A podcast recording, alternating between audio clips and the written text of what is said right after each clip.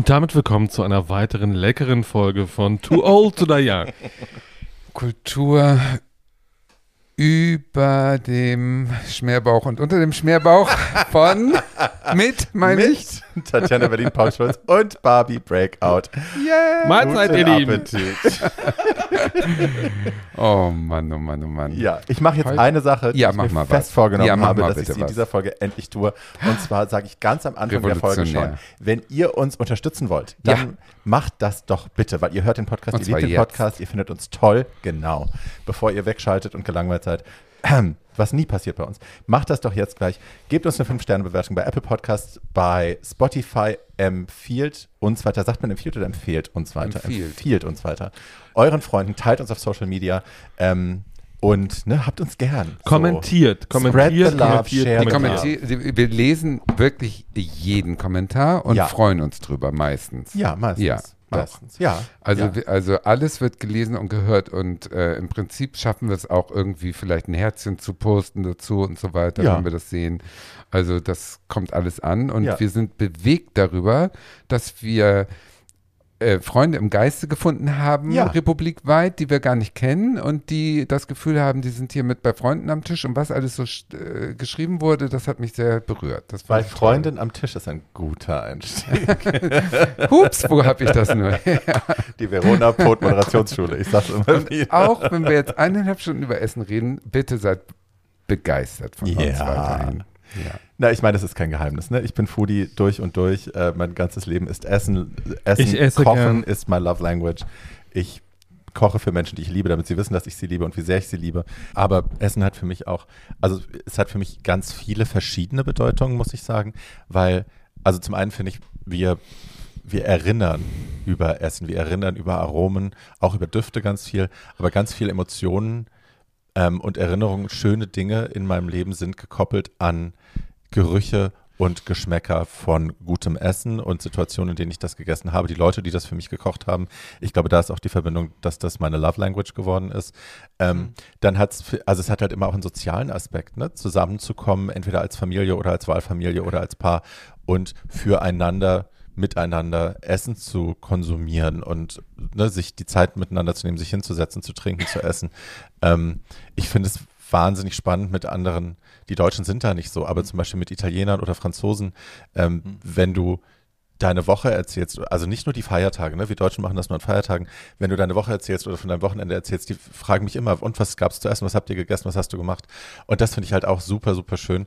Und ich finde, Essen hat halt auch so einen regionalen, das ist wie so ein regionaler Memory Chip, ne? Du, egal wo du hingehst, du, wenn du da isst, du partizipierst von dem kollektiven, ich will jetzt nicht sagen das kollektive Unterbewusstsein von dieser Region, aber ne, also von dem, was da an Wissen vorhanden ist, an Technik vorhanden ist, was übermittelt worden ist über Generationen, all das konsumierst du ja auch mit. Und das finde ich wahnsinnig schön und wahnsinnig spannend. Wir lernen andere Kulturen kennen über Essen, über neue Aromen, neue Texturen und auch die Geschichten, die damit verbunden sind. Das hat immer auch was vereinen, das ist, hat immer auch was, ähm, ich hole dich in meinen Kulturkreis, wenn ich für dich koche. Ich gebe meine, also ne, ich offeriere dir das, wer wir sind, wie wir leben. Ähm, man kann halt wahnsinnig viel rausziehen. Also ich kann das oder ähm, ich mache das. Ich kann halt wahnsinnig viel rausziehen. Ähm, wenn ich irgendwo hingehe und neue Dinge probiere. Und ich finde es wahnsinnig spannend, immer wieder eben ähm, ja, neue Sachen zu probieren. Und ja, ähm, für mich ist das wirklich in meiner DNA. Es ist ganz, ganz, ganz wichtig in meinem Leben. Wie ist das bei euch? Ja. Ich backe für Menschen, die ich liebe. Also, weil ich selber äh, ein Süßmäul bin. Ähm, also so. Wobei ich backe auch herzhaft. Also ich kann auch Piroggen machen und so Sachen. Also äh, ähm, oder Die Frage war, welche Bedeutung Essen und so für dich hat. also wenn ich jemanden wenn ich jemanden richtig lieb habe, backe ich ihm einen Kuchen. Okay, gut, ich nicht. Ich bin traumatisiert, weil ich einmal in einen verliebt war in Hamburg und äh, der in mich nicht. Und dann bin ich so weit gegangen, dass ich damals meinen Nachttisch, den ich konnte, irgendwie so eine Paradiescreme, ne, Dr. Oetker, Pulver rein, Milch rauf, rühren. Da bin ich mit dem Rührgerät und all dem zu dem gefahren, um dem das zu machen. Und selbst das hat nicht Wieso geholfen. hattest du keinen Strom? Das war noch vor der Krise. Oh. Also insofern nein, Essen hat für mich längst nicht die Bedeutung wie für euch, aber ich bin ein bisschen neidisch für, äh, auf Leute, die das so genießen können und hoffe heute auch was davon mitzunehmen. Na, es ist halt ein zweischneidiges Schwert. Ne? Einerseits habe ich gelernt, dass Essen Liebe ist, so, weil das bei uns zu Hause eben auch sehr zelebriert wurde. Also wenn wir uns was gegönnt haben, dann war das ein Zusammenkommen, Das war bei uns Familie. auch so. Bei wir uns machen das nicht. jetzt schön. Meine Mama, meine Oma und ich, meine Omi und ich, wir hatten dann so ein Essen, das war eine Nudel mit ähm, einem Eigelb, Butter und Maggi. Schrott eigentlich, aber für uns war das das größte Heiligtum. Das haben wir Mädels uns gemacht, wenn die Männer draußen waren. Ja, ist toll. Und das war halt total toll. Und ne, so, das habe ich natürlich verinnerlicht.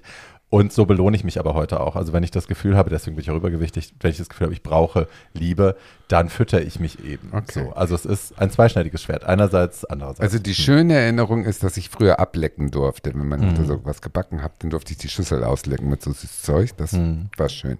Aber lass uns doch mal einsteigen mit dem Gegenteil von schön. um mal, um As, ein bisschen, as we do. ja. Was waren denn die traumatisch Oh. oder das traumatischste Esserlebnis eures Lebens? Habt ihr da ein Beispiel? yes. Ja? Yes. Na, ja, oh, yes. Oh, yes, yes. komm. Also eins mit Das Schlimmste. Abstand ganz vorne weit draußen. Ähm, will ich den Namen? Ja, Nikola. Es tut mir leid, Nikola, aber du weißt es. Äh, mein Freund Nikola, ich liebe ihn wahnsinnig, aber Nikola ähm, war damals, als ich noch verheiratet war, war der öfter mal bei uns zu Gast und wir haben dann, mein Ex-Mann war ja auch Koch, wir haben dann öfter mal so drei bis fünf Gänge gemacht und Nikola wollte sich halt revanchieren und hat sich gedacht, er lädt uns jetzt mal ein. Hat aber kulinarisch keinen Hintergrund. So, der kocht auch nicht. Der kann super so Eintöpfe und so, so jugoslawischer kommt aus Jugoslawien, so, so Sachen kann er super. Aber jetzt so, hm, nö. Nö. Nö. Und hat dann ähm, hat eine kleine Wohnung und wir saßen da schon und ich wollte, bin extra früher gekommen, weil ich helfen wollte. Und ähm, er hatte so einen Vorhang aufgehängt zu seiner Küche, das ist alles in so einem Raum. Ähm, und hat gesagt, nein, nein, nein, ich mache das alles alleine. Und ich war schon so, okay, war so ein bisschen nervös. Und dann hörtest du es hinter dem Folgen immer so plopp. Und dann hörtest du es so frittieren und ich dachte schon so, okay, was kommt? Und die Vorspeise war, ich war, äh, erst hier Schweinebauch, Schweinebauch. Nein. Also Schweinebauch hat ja sehr feste Fettschichten und dazwischen wenig Fleisch. Und das Geheimnis bei Schweinebauch eben, du musst es rendern. Also du musst einen Weg finden, entweder über lange Garzeiten oder so, das Fett zu schmelzen und dann ist das, was übrig bleibt, super zart und Wie bei lecker. Gulasch. Und du kannst, ja, aber Ja. mit mehr Fett. Ja. Und du kannst es halt super crispy machen oder du kannst es eben so, dass es zerfällt. Aber du musst es eben machen. Du musst das Fett rendern. Was er gemacht hat, ist, er hat es frittiert. Das heißt, es wurde alles noch Noch härter. härter. Das war der erste Gang, nur. Das war so ein Klumpen Schweinebauch auf irgendwas. Nee, es war genau, es war Ein eine Makrele. Klumpen Nee, die Schweinebauch. Makrele kam später. Es war ein Klumpen Schweinebauch erstmal. Ein frittierter Schweinebauch. Und wir waren alle schon so, hm, vielleicht, wenn ich es ganz schlucke, geht's? Und wir haben beide, mein Ohne Mann und ich waren beide so, rum. und dann so Slivovitz danach getrunken und so, hm, lecker. Und er war noch so überzeugt von dem, was er da gemacht hat. Dann ging er wieder hinter den Folgen, dann hörte es wieder plump. Und dann kam er raus mit einem Teller und dann sagt er zu mir noch so, ähm, ich bin gespannt, ob du errätst, was das ist. Und ich war halt so, hm. das war ein Berg, überdeckt mit einer rosanen Soße, so Thousand Island Dressing mäßig war es aber leider nicht. Es war einfach eine rosa Soße. Ähm, und unten drunter versteckte sich eine ganze rohe Makrele in einem Rohe Makrele? ich glaube auch wieder mit frittiertem Schweinebauch oder frittiertem Käse oder irgendwas Schlimmem. Aber es macht, es passt, aber nichts passte zusammen, nichts machte Sinn. Es gab irgendwie noch eine Auster mit Eierlikör, was auch so ganz schlimm war als Kombination. Das war aber der the Hot Shit aus, aus Island, meinte er. Also ja, das ganze Essen, mir war so schlecht. Ja, Island ist ja, schlecht. Island ist ja berühmt für seine Wir haben aus Verzweiflung diesen Slivovitz getrunken, bis wir blind waren auf einem Auge.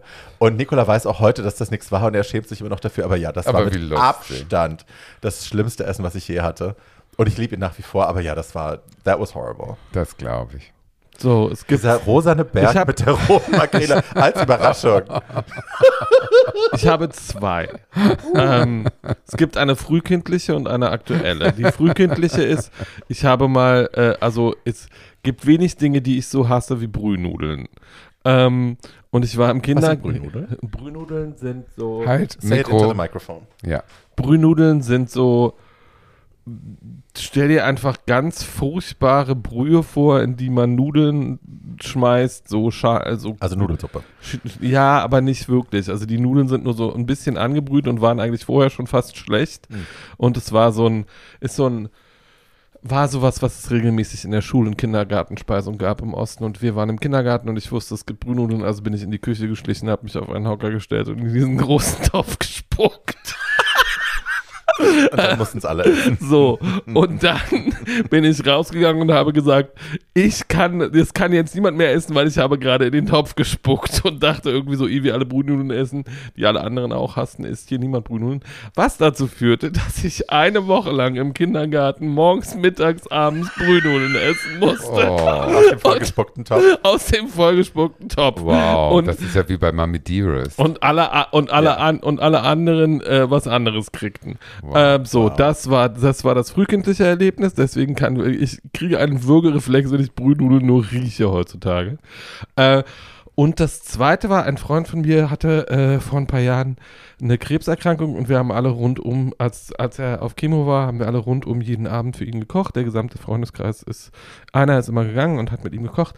Und eines schönen Abends war ein anderer Freund, dessen Namen ich jetzt nicht sagen werde, aber alle wissen, wovon ich, wovon ich spreche. Äh, äh, der sagte, ich koche ein, äh, ein Topfgericht im Sinne von in einem Topf. One Pot, ja. So, ähm, und das, was er dann getan hatte, war, dass er Sauerkraut mindestens, ich sag jetzt mal, drei Stunden oder irgendwie sowas, so lange auf kleiner Flamme gekocht hat, bis auch der letzte, die letzte Form von Flüssigkeit daraus gewichen war. Ähm, das äh, sah und schmeckte so ein bisschen aus wie eine alte blonde Perücke.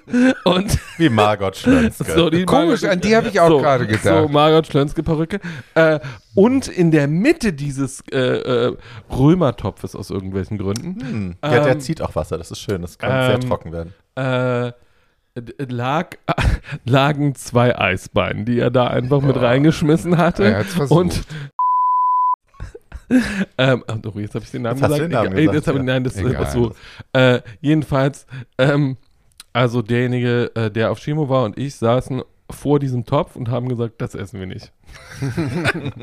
so, und ist so dieser Anblick, dieses fast weiße, völlig farblose Fleisch auf diesem Monsterknochen, auf diesem weißen, völlig ausgetrockneten Kraut.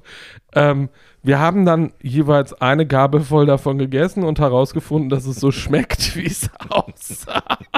Ich dachte aber irgendwie die ganze Zeit, der Mann ist krank, das kann doch nicht dein Ernst sein.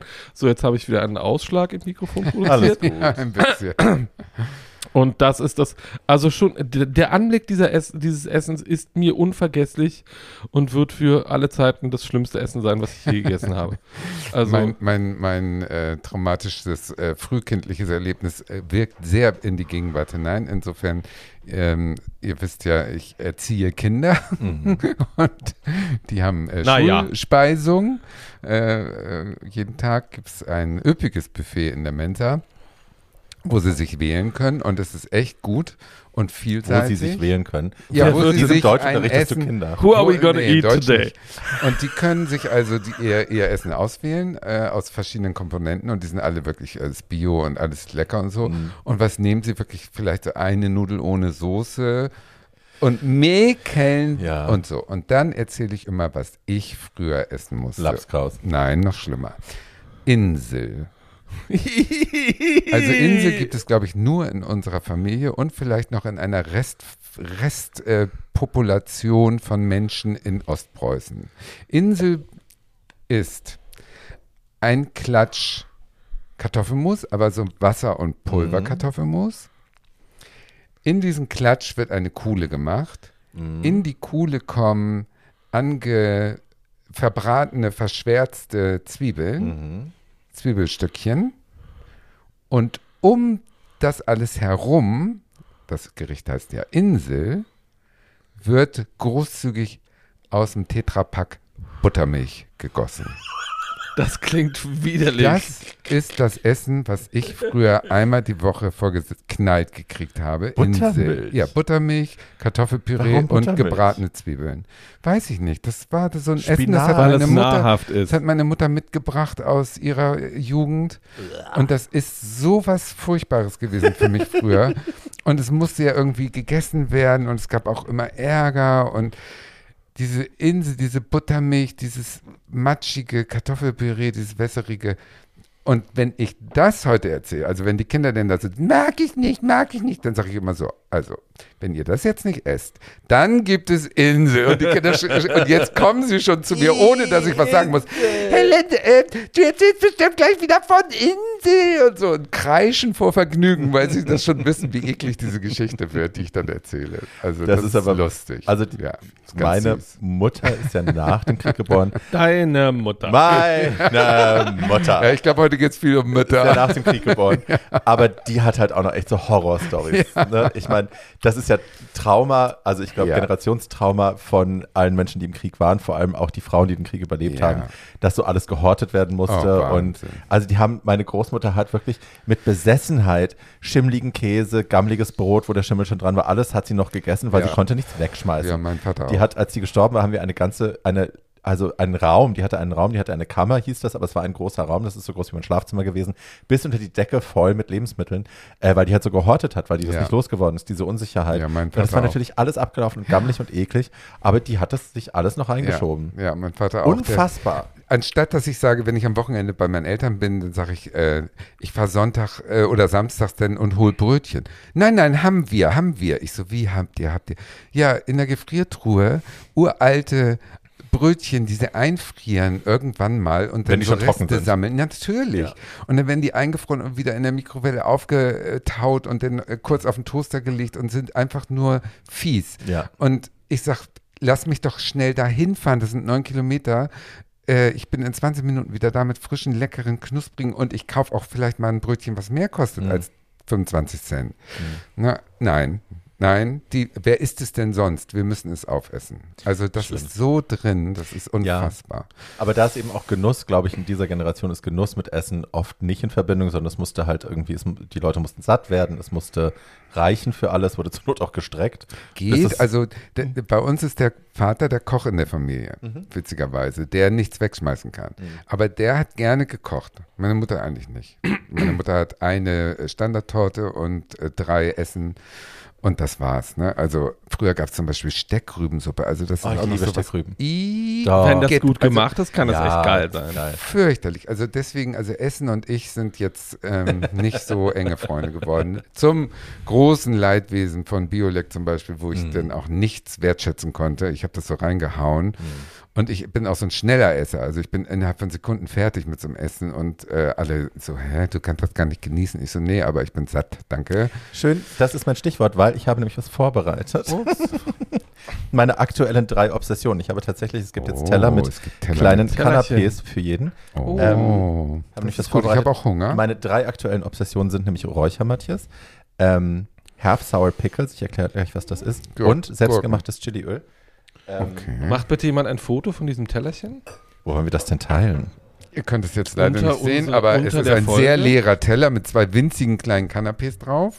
Also beschweren will sie sich auch noch. Erst sagt sie, sie kann es nicht wertschätzen, aber Ich erzähle, während Tatjana überlegt, wie sie sich, wie sich mag über dieses, über dieses wunderbare Essen beschweren kann. Mein Vater, Fisch, Fisch. mein Vater war äh, eines der Potsdamer Hungerkinder. Was heißt das denn? Äh, Die berühmten der war, Potsdamer mein Vater, mein, Fa mein Vater, Barbie, mein Vater ist 19, alleine. mein Vater ist 1940 geboren äh, und hat, glaube ich, in seinen ersten Lebensjahren viel gehungert. Jedenfalls war er noch zwei Jahre nach dem Krieg, weil die Lebensmittelsituation wurde ja nicht schlagartig besser, so unterernährt, dass er eines der Kinder war, die in die Schweiz äh, exportiert worden sind, damit sie dort für mehrere Monate, er war ein halbes Jahr da, ähm, aufgepäppelt. aufgepäppelt Ja. wurden, damit er nicht stirbt. Und äh, zu diesen Schweizer Jungs, die, der ist zu, einer Schweizer Familie gekommen und äh, da zu denen, das waren seine Milchbrüder, so hießen die, äh, die Seitdem Hasen, liebt er Käsefondue. äh, die Hasen, die Hasenfratzen, nein, aber er hatte eine andere Obsession, nämlich äh, wenn man ihm was aus dem Westen mitbringen kon wollte, das ihn total geflasht hat und total glücklich gemacht hat, hat man ihm eine Dose Ovomaltine mitgebracht. Ja. Weil das so ein, das war für ihn so ein Kindheitsgeschmack, den er mit zum ersten Mal wirklich satt sein, und da war sieben oder Ja, irgendwie das ist sowas irre. Ja. äh, verbunden hat. Und der war aber Zeit seines Lebens äh, ein wirklich guter Esser. Hm. Ähm, aber, ähm, und wusste, wusste Essen immer zu wertschätzen, hatte aber von, Hau von Hause aus äh, auch so eine Küche, die komplett einfach war. Also der konnte aus äh, einem Klumpen Hackfleisch und vier Kartoffeln, konnte der was Fantastisches machen. Äh, und ich habe ganz viel von dieser sehr einfachen, sehr schnell gemachten Küche geerbt, äh, was mir jetzt sehr zugute kommt, weil wenn ich nach Hause komme und Hunger habe, habe ich innerhalb von 25 Minuten irgendwas, was wirklich lecker ist und frisch Gut, und, right. und gut gemacht. Also, ähm, und meine Mutter kam aus einem, ja, also ich sag mal, untere Mittelschichthaushalt äh, und die, äh, aber ihre, meine Großmutter hatte vor dem Krieg in äh, Ostpreußen eine Hauswirtschaftslehre gemacht. Also ganz Paul, wie lang wird diese Geschichte, bevor wir essen können? nicht, nicht, nicht mehr lang. äh, und äh, das heißt, für, das, für die, für die, für die, für die komplizierte Küche ähm, und für die Experimente war meine Mutter zuständig in der Küche. Oh, ist doch super. Äh, und für die einfachen, so wir brauchen mal schnell was, an, was äh, acht Leute satt macht, war mein Vater zuständig. Mhm. Ähm, und es gab auch diese klassische Aufteilung zwischen Koch und Nicht-Koch gab es bei uns nicht, sondern es haben alle gekocht und immer. Ja, es gibt ja diese, also das ist ja oft heute noch so, dass es diese Verteilung gibt, dass äh, mit Spotlight kochen gehört den Männern so und die Frauen sind halt für die Grundversorgung zuständig. Aber so, So ne, Essen mit uns. Kochen mit Applaus und so Kochen Ja. am Grill und so mit Publikum, das sind dann schon die Männer. So, wir essen das jetzt kurz. Ich will kurz Okay. erklären, was das Ja, ist. Wir das haben auf jeden äh, Fall ein bisschen Pumpernickel, Butter, ähm, Meerrettich, dann haben wir, wie gesagt, den Räuchermatthias, eine kleine Schalotte oben drauf. Äh, selbstgemachtes also eine ähm, Zwiebel. Schalotte. Okay. Keine Zwiebel. Okay. Ähm, dann haben wir ein selbstgemachtes Chiliöl. Das werdet ihr merken, hat ein bisschen Bums, aber nicht schlimm. Aber es hat so ein bisschen, äh, da ist Kardamom mit drin, Zimt und äh, Sternanis hat so ein bisschen was süßlich Rundes, was den Matthias so ein bisschen abschwächt. Und ich habe äh, eben Half Sour Pickles gemacht, die sind ohne Essig, dafür aber mit Koriandersamen und Kardamom und so, die sind köstlich. Äh, nicht Kardamom, Koriandersamen, Dill, Senfkörner, Pfefferkörner, Knoblauch. Genau. So, und das ist ganz gut, um das ein bisschen zu neutralisieren. Try. Das ist wirklich Also alleine, wie du das erklärt hast, dass du das alles selber gemacht hast, zeigt schon den ganz grundlegenden Unterschied zwischen uns beiden. Hut ab. Mm. Ich muss es gar nicht essen und finde schon toll, wie du dich gerade verliebt. Mm. Äh, also ihr müsst seht, ihr, ihr, ihr seht Barbie ja, ihr kennt ja Fotos und Bewegtbilder. Sie hat, als sie es eben erklärt hat, mit einem, wie soll ich sagen, verzückten Lächeln auf diese kleinen, wie soll ich sagen, so ein Stückchen Schwarzbrot und ein Stück Fusch und Zwiebeln drauf. Aber Mm. so wie sie es erklärt hat, war es mehr.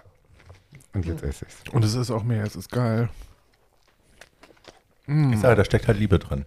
Das ist wirklich, ich stehe in der Küche und das ist nicht, that's not show, das ist kein, keine Erfindung. Ich stehe wirklich in der Küche und ich bereite diese Dinge mit Liebe zu und ich stelle mir die Gesichter vor von den Menschen, die das essen und dass ich die damit glücklich mache und so. So, ja.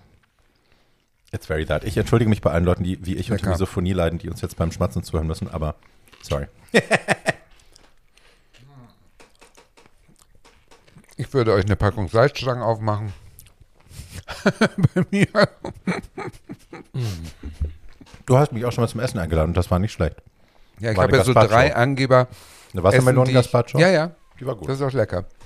Ich kann so drei, vier Sachen richtig gut und das ist es. Hm. Davon lebe ich seit 35 Jahren. Mhm. Es ist scharf, das äh, Öl. Ja, aber so hinten raus. Ich finde, das ist keine, nicht so eine offensive Schärfe, die dir so alles verbrennt, sondern es ist so eine, Ja. so eine wärmende- Heaven. Heaven.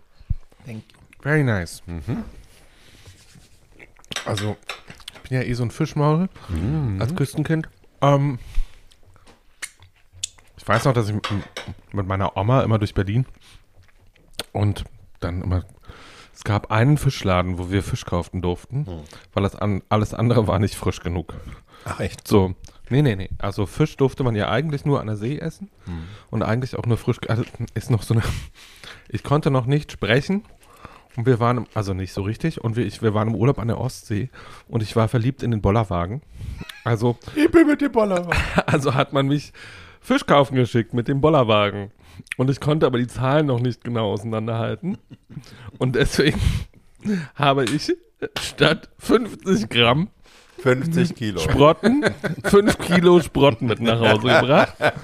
Ähm, und habe natürlich anschreiben lassen, weil ich nicht genug Lecker. Geld dabei hatte. Und dann hat das gesamte Altenheim, in dessen Gästewohnung oben auf dem Dach, äh, wir immer Sommerurlaubten, ähm, zwei Tage lang Sprotten gegessen und alle fanden es toll.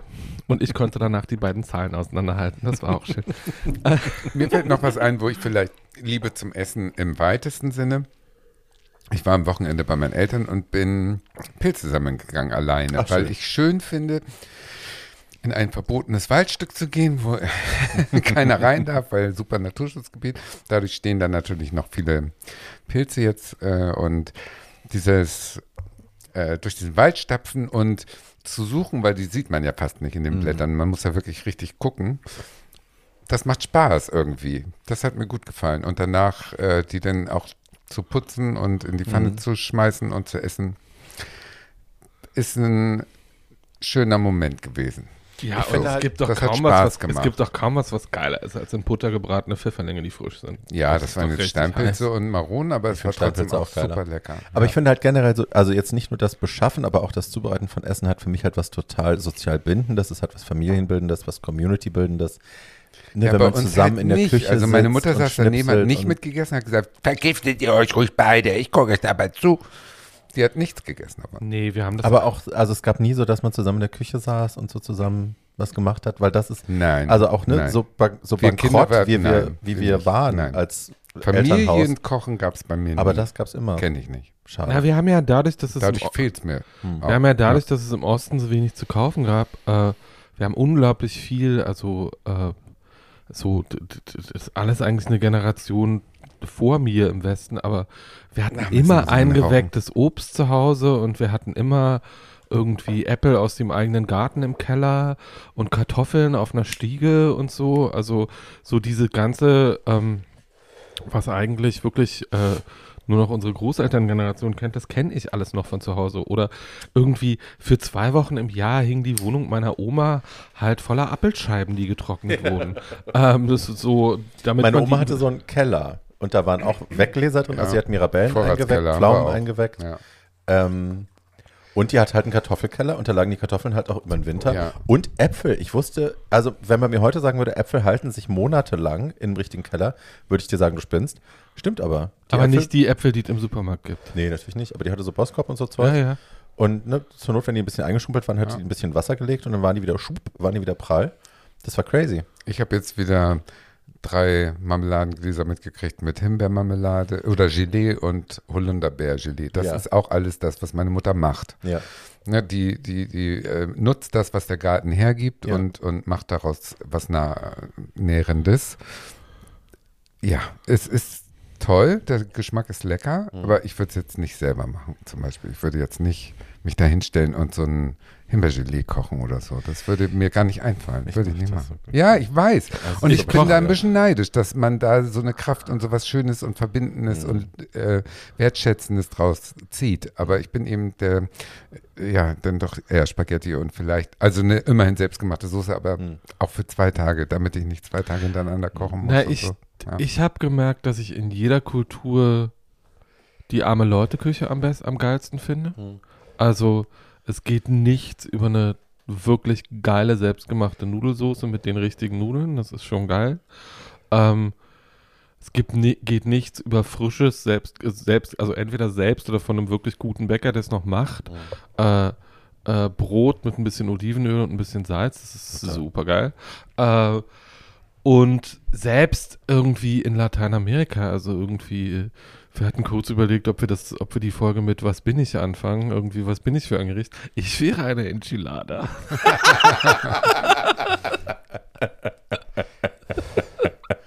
Ja, ich kann das nicht. Ich kann da, ich wüsste jetzt nicht, ob ich äh, das so eingruppieren kann. Im Prinzip bin ich ja für alles offen. Ich bin ja auch mit dir mal mitgegangen und das ist überhaupt, was wollte ich noch erzählen, ähm, wo mir der Unterschied zwischen uns beiden, Barbie, jetzt so Mhm. klar wurde, war, als du mich mal mitgenommen hast zu einem besonderen äh, Koch, der eine bestimmte Art von Rindfleisch ähm, in so Überraschungs-Guerilla-mäßig äh, taucht er in verschiedenen Küchen in Berlin auf und macht dann einen Tag ähm, Pop-up, wie hieß ja. das Essen? Ähm, Also es war ein Rahmen. Rahmen. Ja. Ja, genau. Das Ja. ist ja im Prinzip lang gegartes Rindfleisch. Nee, also so, Rahmen ne? sind die Nudeln, aber Ach so, ich meine jetzt aber dieses Genau, also Fleisch Birria dazu. ist das, was eigentlich ein, also ein Stew ist, ein Eintopf ist, was lang gegart ist, lang geschmort wird. So. Ein Rind und er macht eben, also äh, Foodie Tinam nennt er sich auf Instagram, der macht ja eigentlich Rahmen, aber der arbeitet in diesem Taco Place in der Pfefferbank und am Sonntag, wenn die Birria machen, macht, serviert er das mit seinen Rahmen zusammen. Und So, das ist sensationell. Genau, dazu hast du Ja. mitgenommen. So. Aber Und eigentlich auch es war im Prinzip, es war ein, ein, ein, ein Teller mit äh, Nudeln und Rindfleisch, sag ich jetzt mal so, und es hat gut geschmeckt so. Und ich habe das so gegessen, ja, hat gut geschmeckt so. Und die Schlange war ja einmal um den ganzen Block. Es war ja. irre. Da waren ja irgendwelche Leute, die haben das fotografiert und sofort online Ja. gestellt. Dann kamen wieder 100 neue. Also es war vollkommener Wahnsinn. Aber wir haben uns nicht irritieren lassen. Wir haben es gegessen, war lecker. So. Und dann hast du gesagt, und da bin ich ja, da ist mir ja das Essen im Hals stecken geblieben. Merkst du eigentlich, wie das Rindfleisch äh, so an den Zähnen kleben bleibt? Und ich so, hm, hm, so mit der Zunge so zwischen den Zähnen, so, hm, ja. Ja, das ist ja das ganz Besondere, wenn das so fermentiert ist, dass das irgendwie am Zahnschmelz hängen Die bleibt. Oder irgendwas hast du Ja. erzählt. Und ich immer so, so, oh Gott, wie peinlich, ich weiß überhaupt nicht, wovon redet die denn da? Das ist einfach nur Fleisch, das bleibt hängen an Zahn, fertig aus. Nein, es war das ganz Besondere. Und sowas spürst du als Genuss sozusagen, als, als, als, ähm, als Zeichen, äh, wie gut dieses Fleisch nun geworden ist. Und ich habe es überhaupt nicht begriffen. Und das ist der Unterschied. Fermentieren finde ich übrigens keine so leckere Art. Ich weiß nicht, ob das das richtige Wort Aber ich war. habe, Nein. ich habe auch, ein, ich habe auch ein Island-Trauma mit fermentiertem Haifisch. Der war wirklich widerlich. ew. Nein, aber ich, also ich bin momentan gerade, ich habe auch experimentiert mit, äh, mit koreanischen Sachen und war am Anfang war ich da so ein bisschen ich, on the fence, aber bin mittlerweile auch verliebt in Kimchi und mit Kimchi kann man tolle Sachen machen, das ist ja nun auch fermentiert. Also schöne, schöne, schöne Sachen. ja, aber Kimchi ist jetzt nicht die Transe von Drag Race. No, Kimchi Okay. ist, äh, Aber die hieß auch so. genau, Okay. weil die aus Korea kommt. Danach. Ach, Genau. It's a pun. fermentierter Kohl eigentlich. Ah. ja, aber fermentiertes Gemüse ist nochmal was anderes als fermentiertes Fleisch. Also ähm, Oh ja, fermentiertes Fisch. Fermentiert. Okay. Ja, wobei, ähm, es kommt drauf an. Also es gibt so, so fermentierten Hering, den ich auch ganz geil finden kann. Also, Okay. Also Okay. genug von uns. Ja, Jetzt geht es ja um kulinarische, wie auch immer, kulturell angehauchte, filmische, mit Essen in Verbindung zu bringende Meisterwerke, die wir euch jetzt genau. vorstellen Wir haben uns wollen. überlegt, wir machen Filme, wo es, wo Essen eine Rolle spielt. So. Ähm, ich hätte drei Folgen zu dem Thema machen sollen, vielleicht können, vielleicht ist das auch die erste von vielen. Ähm, mal gucken. Aber ähm, ja, mir sind 100 Sachen eingefallen, die ich hätte machen wollen. Ich habe mich dann aber, weil ich auch glaube, dass die Gays das gerne hören wollen, für Julia Child entschieden. Also ich werde über Julia Child sprechen. Nicht äh, an einem Film jetzt speziell erzählt, weil Julia, äh, Julie and Julia, diesen Julia Child-Film mit Meryl Streep, den fand ich so lala. Ähm, aber ich rede mehr über die Person. Paul, du sprichst über ich rede über einen Film, der Fresh heißt und eine Satire auf Food Culture ist. Ich wollte eigentlich über The Wedding Banquet reden, ähm, aber den gibt es gerade nirgends. Es tut mir sehr leid. Äh, das ist aber ähm, Fresh. Äh, The Wedding Banquet ist ein toller Film, der sich auch mit Essen beschäftigt. Äh, ein Meisterwerk von Ang Lee und eines der er ein 35 Jahre alter Homofilm, den man mal gesehen haben sollte, aber gerade nicht kann in Deutschland. Deswegen habe ich mich umentschieden. Äh, Fresh ist eine Satire über Kannibalismus und Food Culture. Nice. Und ich wollte eigentlich nur das Kochbuch von Anton, wie heißt der Antonini? Anton, weißt du welcher? Von Eye. Kochbuch! Ja, weil da ist er oft oben ohne auf schönen Fotos dargestellt und das hat mich doch sehr animiert, dieses Kochbuch einmal durchzublättern. Aber dann habe ich mich doch ähm, einmal auf äh, Pauls Tipp hin, weil ich habe mit, wie gesagt, ihr habt es schon herausgehört, Essen ist jetzt nicht so mein super Thema und ich habe versucht, der Dieb, der Koch, sein Liebhaber und noch irgendwas, Eine ähm, Frau. seine Frau und der Liebhaber zu gucken. Den habe ich früher toll gefunden, das weiß ich noch in den 90ern. Und den habe ich nach einer halben Stunde abgebrochen. Das ist unguckbar geworden. Also so langweiliges Gewäsch. Und äh, die Kostüme von Gautier reißen es auch nicht raus und so. Und dann habe ich äh, einen Tipp von Paul angenommen, über den ich reden werde. The Cake Maker, der Konditor aus Berlin auf Deutsch. Der Kuchen. Der aber auch, äh, ja, also ich habe Konditor jetzt gelesen und auch so, ja, erzähle ich ein bisschen drüber, aber dann gab es eine Serie, die ich im Zuge der Recherche irgendwie gefunden habe. Und die hätte ich auch mit Begeisterung geguckt, wenn jetzt nicht das Thema Essen gewesen wäre, weil die so geil ist. Weil Und der Typ haut das auch. auch, aber auch die Serie toll, erzähle ich später mehr. Die heißt The Bear, der Bär. The Bear. Okay, wer fängt an? Fang du an. Du bist die. Super-Expertin. Ich bin hier aber, also ich habe, das ist Ab, das bev- Problem. bevor du anfängst, Ja. haben wir ein Lieblingskochbuch? Ähm, schwierig. Also Mastering the Art of French Cooking, Julia Child ist natürlich äh, ein Meisterwerk, das ich hier stehen habe, aus dem ich aber selten was koche, weil es halt auch so ein bisschen so einen Zeitstempel hat. Ne? Viele Dinge da drin würde man heute einfach, finde ich, zu aufwendig, finde ich zu antiquiert auch so ein bisschen, aber es ist natürlich, wenn du, es ist ein bisschen, als würdest du im Cordon Bleu kochen lernen, ne? wenn du dir das Buch wirklich zu Herzen Das nimmst. Aspi-Kapitel können wir definitiv überspringen. Zum Beispiel. So. Aber das Beth Bourguignon zum Beispiel von Julia Child kann man nach wie vor machen. Ich habe, ähm, Marcel Hazan steht bei mir äh, in der Küche. Also ich habe viele Kochbücher im Wohnzimmer stehen, aber ich habe nur zwei in der Küche. Marcel Hazan ist eins davon. Ähm, die hat zum Beispiel eine Tomatensauce, die nur aus drei Ingredients besteht, also wirklich nur aus Tomaten, Zwiebeln und Butter und ein bisschen Salz. Und die ist sensationell, ist eine der besten Tomatensoßen, die ihr je essen werdet. Ähm, die hat auch eine tolle Bolognese da drin. Ähm, das liebe ich sehr. Und ansonsten, naja, Otto Lengi, ähm, Ja, Otto Lengi ist simple jeder, und Otto kann man Lengi ist gut machen. Otto Lengi ist super. Ich habe aber auch zum Beispiel äh, große Liebe zwischendrin immer wieder für Jamie Oliver, weil der sich natürlich überall bedient. Ne? Der geht in jede Kultur, nimmt sich da was, nimmt sich da was und macht dann ein Buch, das sich gut verkauft. Und auch da sind tolle Sachen. Das Ossobuco von, von Jamie Oliver ist ein Traum, zum Beispiel. Ähm, ich empfehle hiermit ein Kochbuch. Aber auch von Monsieur Wong. Wenn man aus Berlin ist, das Monsieur Wong Kochbuch Genau. ist nicht doof. Ähm, ich empfehle ein Kochbuch, äh, ganz einfach, weil es eine wunderbare Einführung in die palästinensische, israelische Küche ist. Das heißt einfach das Jerusalem-Kochbuch. Mhm. Ähm, es hat so ein bisschen Otto Lengi Einschlag. Es ist alles sehr einfach und hat wenige Zutaten, ähm, aber es ist perfekt. Und wer sich für ähm, diese Art von Küche generell interessiert, kann das Neni-Kochbuch, mein Lieblingsrestaurant in Berlin, äh, auf dem 25 Hours obendrauf, ähm, wo ich auch meinen Geburtstag feiern werde dieses Jahr. Äh, Ich denke, du spendest. Äh, das mache ich auch, aber essen gehe ich trotzdem. Ähm, und Das genervte Korrektiv von der Seite, ich lieb's. Nein, alles gut. Alles gut. Ich gehe, also ich feiere meinen 50. Geburtstag sehr klein. Ich gehe mit vier Leuten zwei Stunden lang im, Ni- äh, im Neni essen, weil ich das da sehr liebe und weil die so eine Essenskultur haben, die viel darin besteht, dass 50 Schüsselchen auf dem Tisch stehen und man sich alles teilt und man mit den Fingern isst und das finde ich super. Ja, das mag ich auch. Da kenne ich hier Osmans Töchter. Das ist auch ein tolles Restaurant, wo Hm. tausend kleine. Ja, Kochbuch. äh, Ich bin durch Biolek, da war ich bei, bei der Mhm. Produktion der Bücher und äh, da habe ich die in der Küche stehen und habe schon mindestens fünf nachgekocht, die dann auch so, also da kann man wenigstens sagen, so wie es da drin steht, ist es so für Dove erklärt, dass es dann auch so schmeckt, wenn man sich an die Mengenangaben Mhm. hält, dass es lecker ist.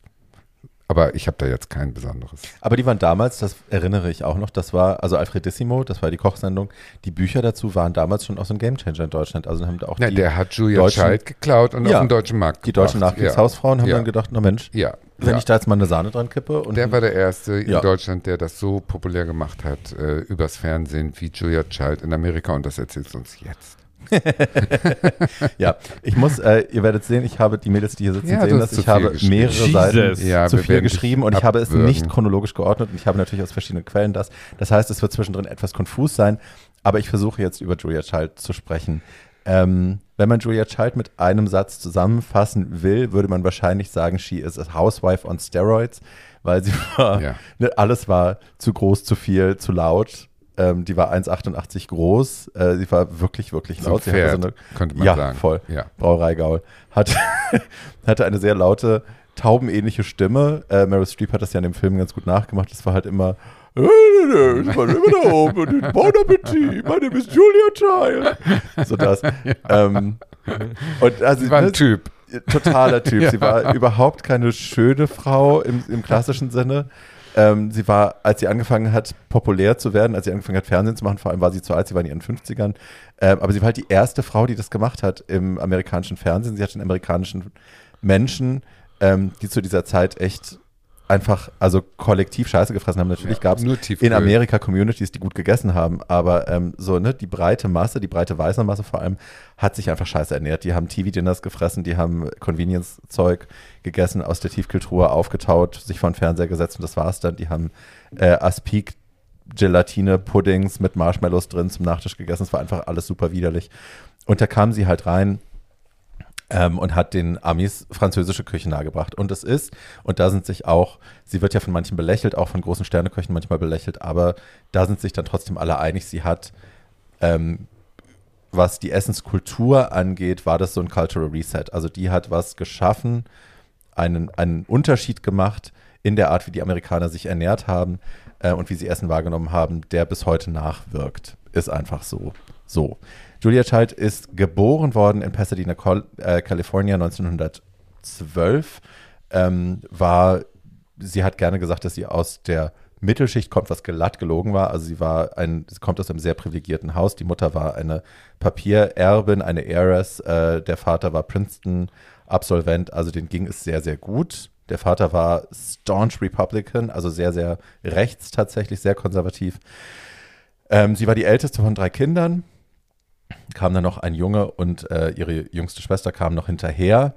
Ähm, wenn, ja, sie wurde da reingeboren, hat äh, aus, also in, in ihren eigenen Worten hat sie gesagt, Frauen hatten damals keine Perspektive, also nicht in den Kreisen, aus denen sie kamen. Man hat halt irgendwie eine Schulausbildung absolviert, weil das halt eben so vorgesehen war, dass man jetzt nicht irgendwie so ganz doof ist, weil man hat ja Geld. Ähm, aber eigentlich wurde, wurden die Dinge für einen entschieden, der Lebenslauf wurde für einen entschieden und äh, hätte sie den Weg verfolgt, den ihr Vater für sie vorgesehen hätte, wäre sie auch wieder in eigenen Worten eine Alkoholikerin geworden, die irgendwie mal Golf spielt am Nachmittag, aber das wäre es halt auch gewesen. Und das war für sie nicht interessant. Also sie hat relativ früh, sie hat, äh, sie war auf dem Internat, sie ist dann ins College gegangen, hat einen kulturhistorischen Abschluss gemacht. Ähm, und der Vater wollte halt, dass sie verheiratet wird, hat da irgendwie auch tolle Jungs für sie ausgeguckt und sie hat ihm gesagt, nö, das interessiert mich nicht, das interessiert mich nicht. Irgendwie habe ich das noch nicht gefunden, wofür ich brenne. Und ähm, dann kam der Krieg tatsächlich. Also sie wollte eigentlich Schriftstellerin werden, ist auch kurz nach New York gegangen, hat da äh, für irgendeine Werbeagentur getextet, aber das war alles nichts. Und dann kam der Krieg und dann hat sie sich irgendwie gedacht, ja, ich bin patriotisch genug, meine Familie hat mich auch so erzogen. Ähm, sie war damals wohl auch noch Republikanerin irgendwie. Äh, sie hat dann versucht, ähm, sich zu enlisten. Also sie wollte zur Armee tatsächlich, war aber eben mit 1,88 viel zu groß. Ähm, sie war abgelehnt worden. Und dann hat der OSS, der, ähm, wie schreibe es gibt dafür ein Wort, wenn man das ausspricht. Das ist nicht der Secret Service, sondern der, der Service, der eben dafür sorgt, dass alles im Ausland irgendwie reibungslos läuft. Der sie hatte Unsecret Service. mit Agenten zu tun, sie hatte mit Spionen zu tun, ähm, während Kriegszeiten noch. Also sie hat dafür gesorgt, dass alles rund läuft. Ähm, da ist sie dann genommen worden, weil sie eben auch ein kluges Mädchen war und schreiben konnte und so und denken konnte und hatte äh, sich ein System ausgedacht, weil man ein großes Problem hatte in der Abwehr der deutschen U-Boote. Man musste die deutschen U-Boote in Schach halten und hatte dafür unter Wasser äh, so Bombenfelder gelegt mit so Unterwasserbomben und hatte das Problem, dass da immer neugierige Haie dazwischen geschwommen sind, weil sie gucken wollten, was da los ist. Und dann haben die die ganzen Dinger hochgejagt und sich damit auch selbst. Und dem wollte man entgegenwirken und dann hat man Julia Child den Auftrag gegeben, sich dazu was einfallen zu lassen. Und das ist die Geburtsstunde ihrer Küchen, äh, ihrer kulinarischen ähm, Arbeit, äh, weil sie eben sich dann was ausgedacht hat, was man kochen kann, was super eklig ist, was so widerlich ist, dass man es dann, wenn man ins Wasser kippt, das an diesen Bombenstellen, das ins Wasser kippt, äh, dass die Haie da nicht hinkommen. Das wird bis heute benutzt anscheinend. Okay, Ja. haben sie in der Ostsee gerade leider vergessen bei Ja. unserer Pipeline. True. Oh Gott. Ähm, ja, das war das erste Ding. Und dann war sie halt äh, im Zuge dieser Tätigkeit war sie dann äh, für das Office of Strategic Services, so nennt sich das, äh, war sie dann auch weltweit unterwegs. Sie war dann eine Weile in Sri Lanka ähm, äh, stationiert und später auch in China. Und in Sri Lanka lernte sie dann äh, ihren späteren Mann kennen, Paul Cushing Child. Der war zehn Jahre älter als sie und der war äh, Jahre vorher äh, hat er in Paris gelebt als Künstler, als Poet und hat da, also kommt auch aus einer Familie, wo Essen eben eine riesengroße Rolle gespielt hat. Die ganze Familie mochte Essen gerne, die hat sich, haben sich mit Weinen beschäftigt, die haben sich darüber ausgetauscht, wie Dinge zubereitet worden sind. Und das war in ihrer Welt halt, kam das gar nicht vor. Ne? Die ist mit Köchen groß geworden, in der Familie hat keiner gekocht und die waren halt so super waspy. Da wurde über Essen nicht geredet, über Politik nicht geredet, über Sex nicht geredet, über Geld nicht geredet. Das war alles, das Aber machen arme Leute. Gutes, sie kannte gutes Essen. Sie Da wusste, noch was nicht. Da noch nicht. Also sie kannte halt das Essen, was man da, die Mutter kam aus Long Island und das kam auf den Tisch, das mussten halt die Hausangestellten kochen. Aber das war halt alles nicht besonders. So. Und erst durch die Ehe mit Paul, sie haben 46 geheiratet. Ähm, Da war sie auch schon alt für eine heiratende Frau. ja, ja. Also alle waren schon weggeheiratet und sie war so das Überbleibsel. 34. Ja. Ähm, aber erst durch die Ehe mit Paul hat sie, die konnte sie am Anfang auch gar nicht leiden, aber erst durch die Ehe mit Paul hat sie eben Freude und auch das Sinnliche am Essen schätzen gelernt und hat durch ihn erst gelernt, dass da irgendwie was Tolles dabei sein kann. Der war auch eben in Staatsdiensten unterwegs und 48 sind sie dann, also zwei Jahre nachdem sie geheiratet haben, sind sie nach Paris, äh, weil er dort eine Stelle angenommen hatte und ähm, haben da eine ganz tolle Penthouse-Wohnung in so einem ganz alten ähm, Gebäude bezogen. Und in Paris hat sie, das ist überliefert, sie hat da in Interviews öfter darüber gesprochen, es gab ihr erstes Essen, das sie gegessen hat in Frankreich, war im Restaurant La Couronne in Rouen.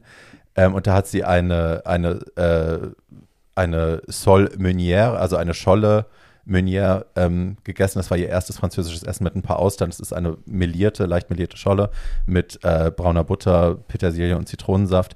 Und das war für sie wie so ein spirituelles Erlebnis. Also da haben sich ihr alle Sinne eröffnet und sie hat zum ersten Mal Essen geschmeckt, das so schmecken kann. Und sie hat da gesessen an diesem Tisch, sie hat fast geweint und war so, oh mein Gott, so kann Essen also sein. Ich bin total verliebt in dieses Land, ich bin total verliebt in dieses grundsätzliche kulinarische Interesse, was Franzosen irgendwie in der DNA haben, womit die groß werden. Ihr werdet das selber wissen. Ich habe so viele französische Freunde, wo ich immer wieder die Ohren anlege und mir denke, Alter, wie kann das sein? Du gehst mit denen in den Supermarkt und die können dir am Weinregal die Jahrgänge raussortieren, die gut sind und sagen, welches Anbaugebiet zu welchem Jahr, wo man da kaufen kann, welcher Käse dazu passt und so. Das haben wir Deutschen nicht. Ne? Es ist wirklich ein großer Unterschied. Und da hat sie sich rein verliebt. Und naja, ich meine, er ist arbeiten gegangen, sie hatte nichts zu tun, sie wollte aber auch nicht die doofe Hausfrau sein, die zu Hause bleibt und hat dann ähm, eben inspiriert durch dieses Erlebnis im La Couronne, hat sie gedacht, naja, was will ich kochen, ne? Gucke ich mal. Und hat sich dann umgetan. Und es gab eine Klasse im Cordon Bleu, das ja bis heute eine, das Cordon Bleu ist bis heute eine der weltbesten Kochschulen, ähm, wo viele, viele wichtige Leute gelernt haben und gelehrt haben.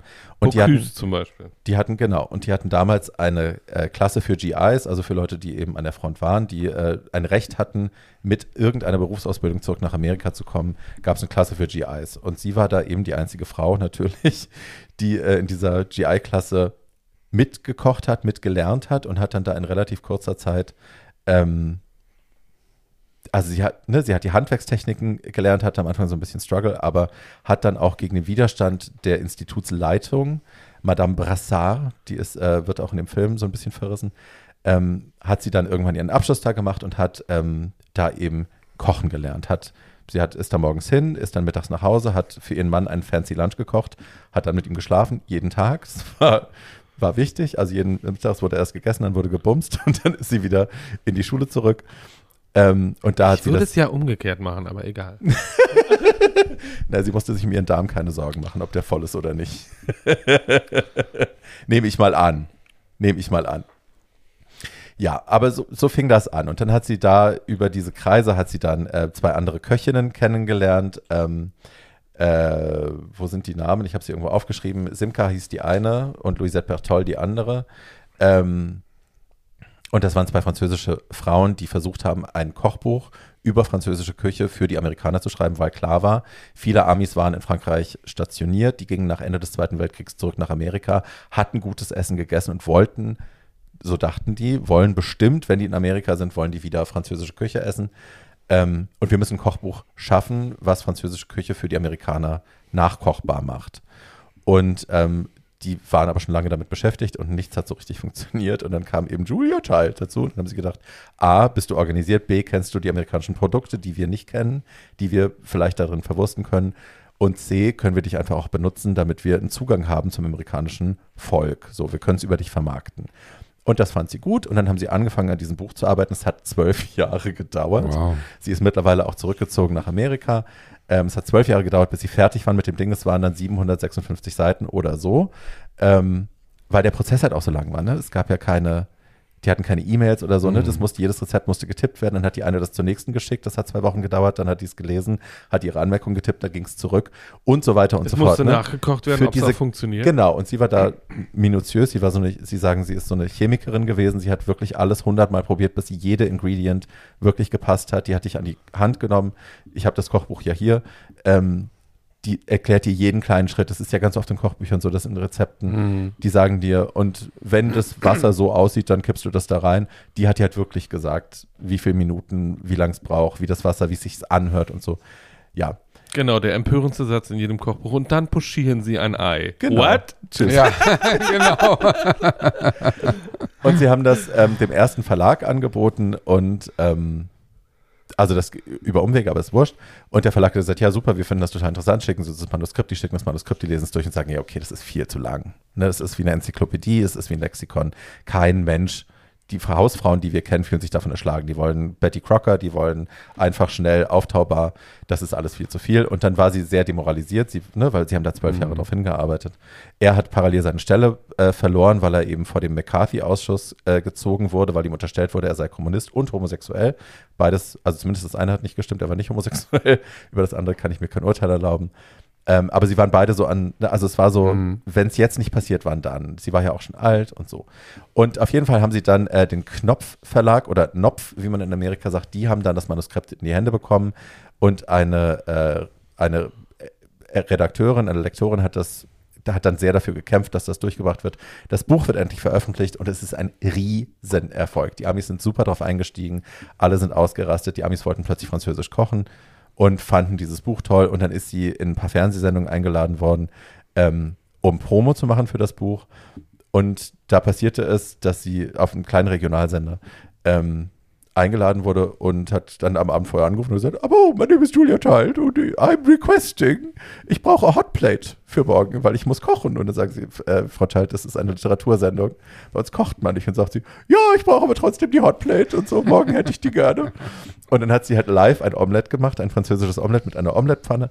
Ähm, und A Star Was Born. So, die Leute sind ausgerastet, weil sie halt so ein Charakter war, weil sie halt larger than life war, viel zu groß, viel zu schrill, all diese Dinge. Und vorher im Fernsehen noch nicht gekocht wurde. Nehme Also es gab kleine Sachen, Ja, wo im Fernsehen aber- gekocht wurde, aber nie auf, auf mit dieser Leichtigkeit, Ja, auch mit dieser genau. Nahbarkeit und der auch. Freude und Liebe, Ja, die ja, aber aus auch dem sprach. Ja. Das war aber auch wenige Jahre vorher das Zeitalter gewesen, über das Truman Capote geschrieben hat. Eine gute Frau, eine gute Köchin in Amerika ist eine Frau, die sich beim Dosen aufmachen nicht in die Finger schneidet. ja. Ja, very that. Very that. Und ich glaube, also es, sie hat ja dann was gemacht, was revolutionär war. Sie haben halt eben live Realtime-Kochsendungen gemacht. Also sie hat jetzt nicht das Bœuf Bourguignon die ganzen sechs Stunden gemacht, aber sie haben halt, ne, alles, was sie gemacht Ja, haben, war ja. live. Es war live, also, ne, das wurde nicht geschnitten. Aber auch der Und klassische Biolek-Satz, ich habe das schon mal vorbereitet, wurde da geboren. Sure, sure, Also- aber ja, ja, es aber war der halt, hat das auch live gemacht. Das musste in einer halben Stunde hin. Und es wurde nicht geschnitten. Das Ja. ist halt das Ding. Also wenn sie Fehler gemacht hat, waren die Fehler on tape. Ja. Und das hat sie halt auch very relatable gemacht. Das heißt, die amerikanischen Frauen hatten auch diese Angst mit ihr nicht, Ja. die sie sonst hatten bei irgendwelchen Superköchen, die da halt irgendwie Ja, und ja, dann genau. ziehst du es aus dem Ofen und dann ist jetzt hier, ne, mein, meine, meine, ja, der Fisch sieht jetzt so und so aus. Das hattest du halt mit ihr nicht. Das, wenn das Omelett schief war, dann war es halt schief und dann sagt sie, oh, I didn't have the conviction that you need to have when you do an omelette. So. Und dann musst du es halt irgendwie anders machen. Heute gibt es Roasted Potatoes mit Ei. Und ne, das war nahbar und die Leute haben sich in sie verliebt und das war toll. Und dann hat sie über 20 Bücher ähm, in den nächsten Jahren verkauft, ist irrsinnig erfolgreich geworden, wurde a Cultural Icon, die war die Madonna der, der. Kochshow Ja. damals. Also Ja, und du musstest war nur ihr- Julia sagen, jeder war wusste, ihr wer eigener sie war. Brand. Ja, Voll. absolut. Also, Voll. Ja. Und das war halt auch alles in the family. Ihr Mann hat sie dann, das ist halt auch so revolutionär, dass der Mann sich zurückgestellt hat. Das sagt, es gibt diese tolle äh, Julia Child äh, Doku auf Netflix, ich packe die in die Shownotes.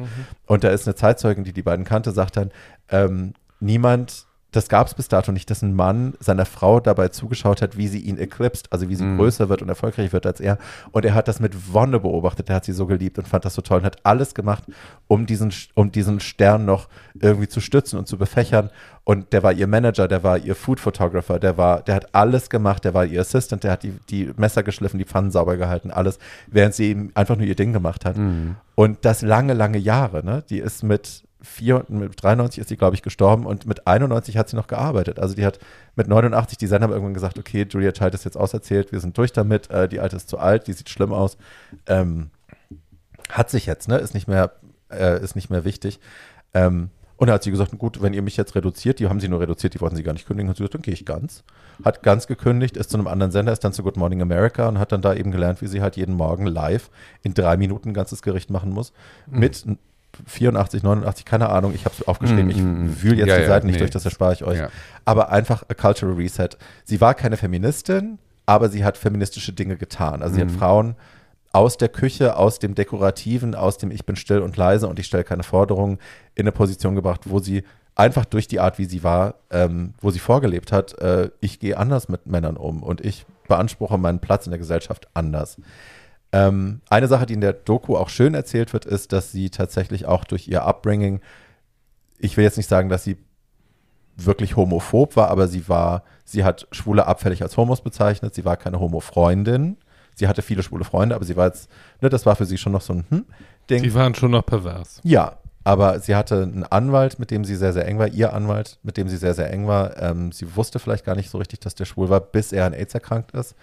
Und als der dann starb und sie sich mit der Situation ein bisschen auseinandergesetzt hat, in der schwule Männer, hauptsächlich schwule Männer damals waren, wie alleingelassen die geworden sind, wie stigmatisiert die geworden sind, hat sie von heute auf morgen alles, was sie vorher über homosexuelle Männer gedacht hat, über den Haufen geschmissen und war ab sofort die lauteste, größte Stimme, hat auch ähm, Benefits organisiert, hat, ne, hat sich dafür äh, eingesetzt, hat Geld gesammelt, ähm, hat laut in den Medien darüber gesprochen, lange bevor das schick Und da war sie über 70.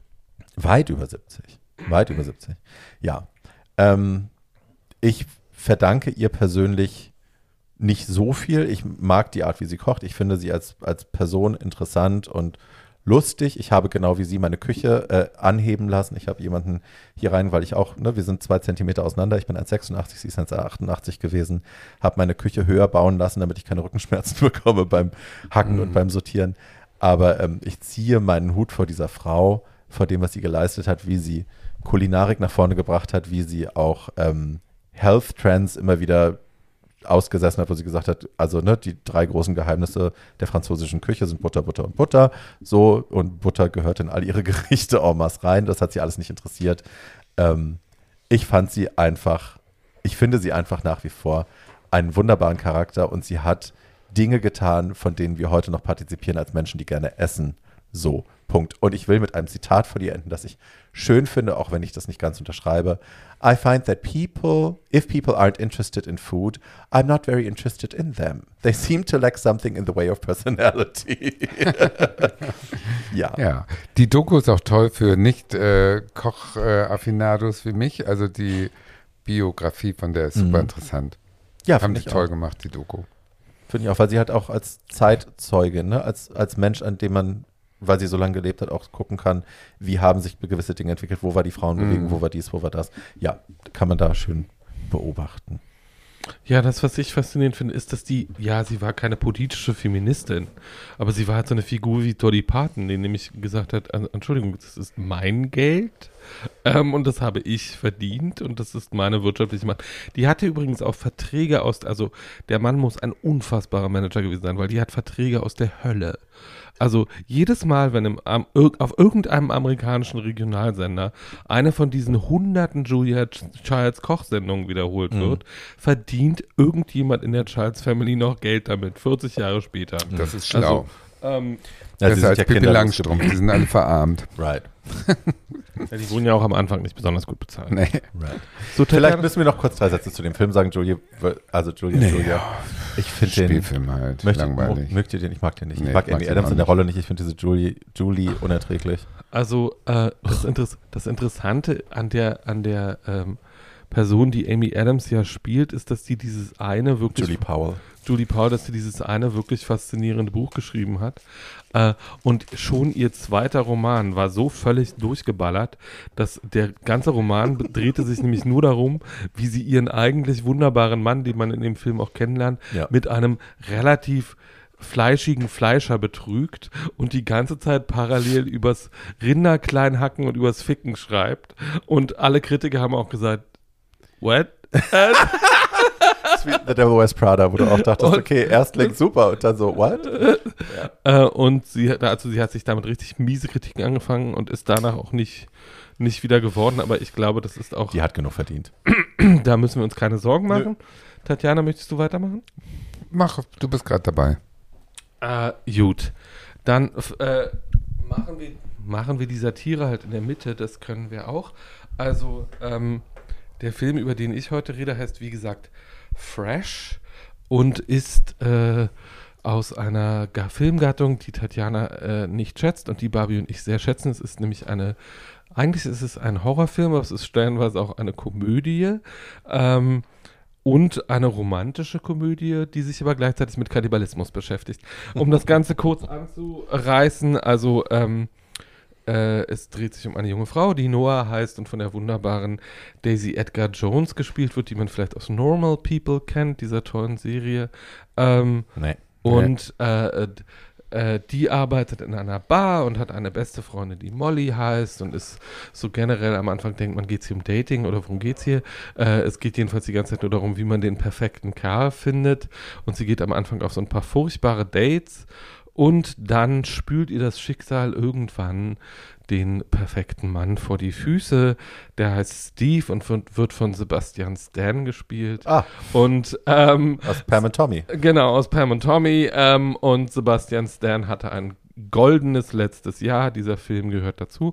Ähm, und Steve ist ein Traummann, der sieht toll aus und ist zärtlich und behandelt sie lieb und äh, ist intelligent und gut im Bett. Und äh, das geht jedenfalls ein paar Wochen so. Und dann beschließen sie, dass sie einen Ausflug machen äh, auf das Landhaus, das Steve natürlich auch hat, weil er Es ist so wohlhabend schön, dass man da schon weiß, there's a catch. Wohl, wohlhabend ist er auch.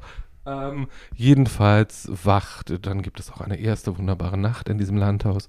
Und dann äh, wacht äh, Noah auf und kann ihre Beine nicht bewegen. Und dann äh, bringt Steve sie in ein Kellerverlies, das relativ edel ausgestattet ist. Also dieses, dieses Haus ist auch so ein Designtraum und man sieht, der Mann hat echt Geld. Ähm, und Ist das so Boxing Helena meets Fifty Shades of Grey oder was ist das? Am Anfang denkt man, das ist so, aber dann wird es sehr viel brutaler. Oh. Dann versucht sie nämlich wegzulaufen und er fängt sie wieder ein und beschließt, dass er jetzt anfangen muss mit dem, was er eigentlich tut. Er operiert ihr nämlich den Arsch ab. Äh, Im wahrsten Sinne des Wortes.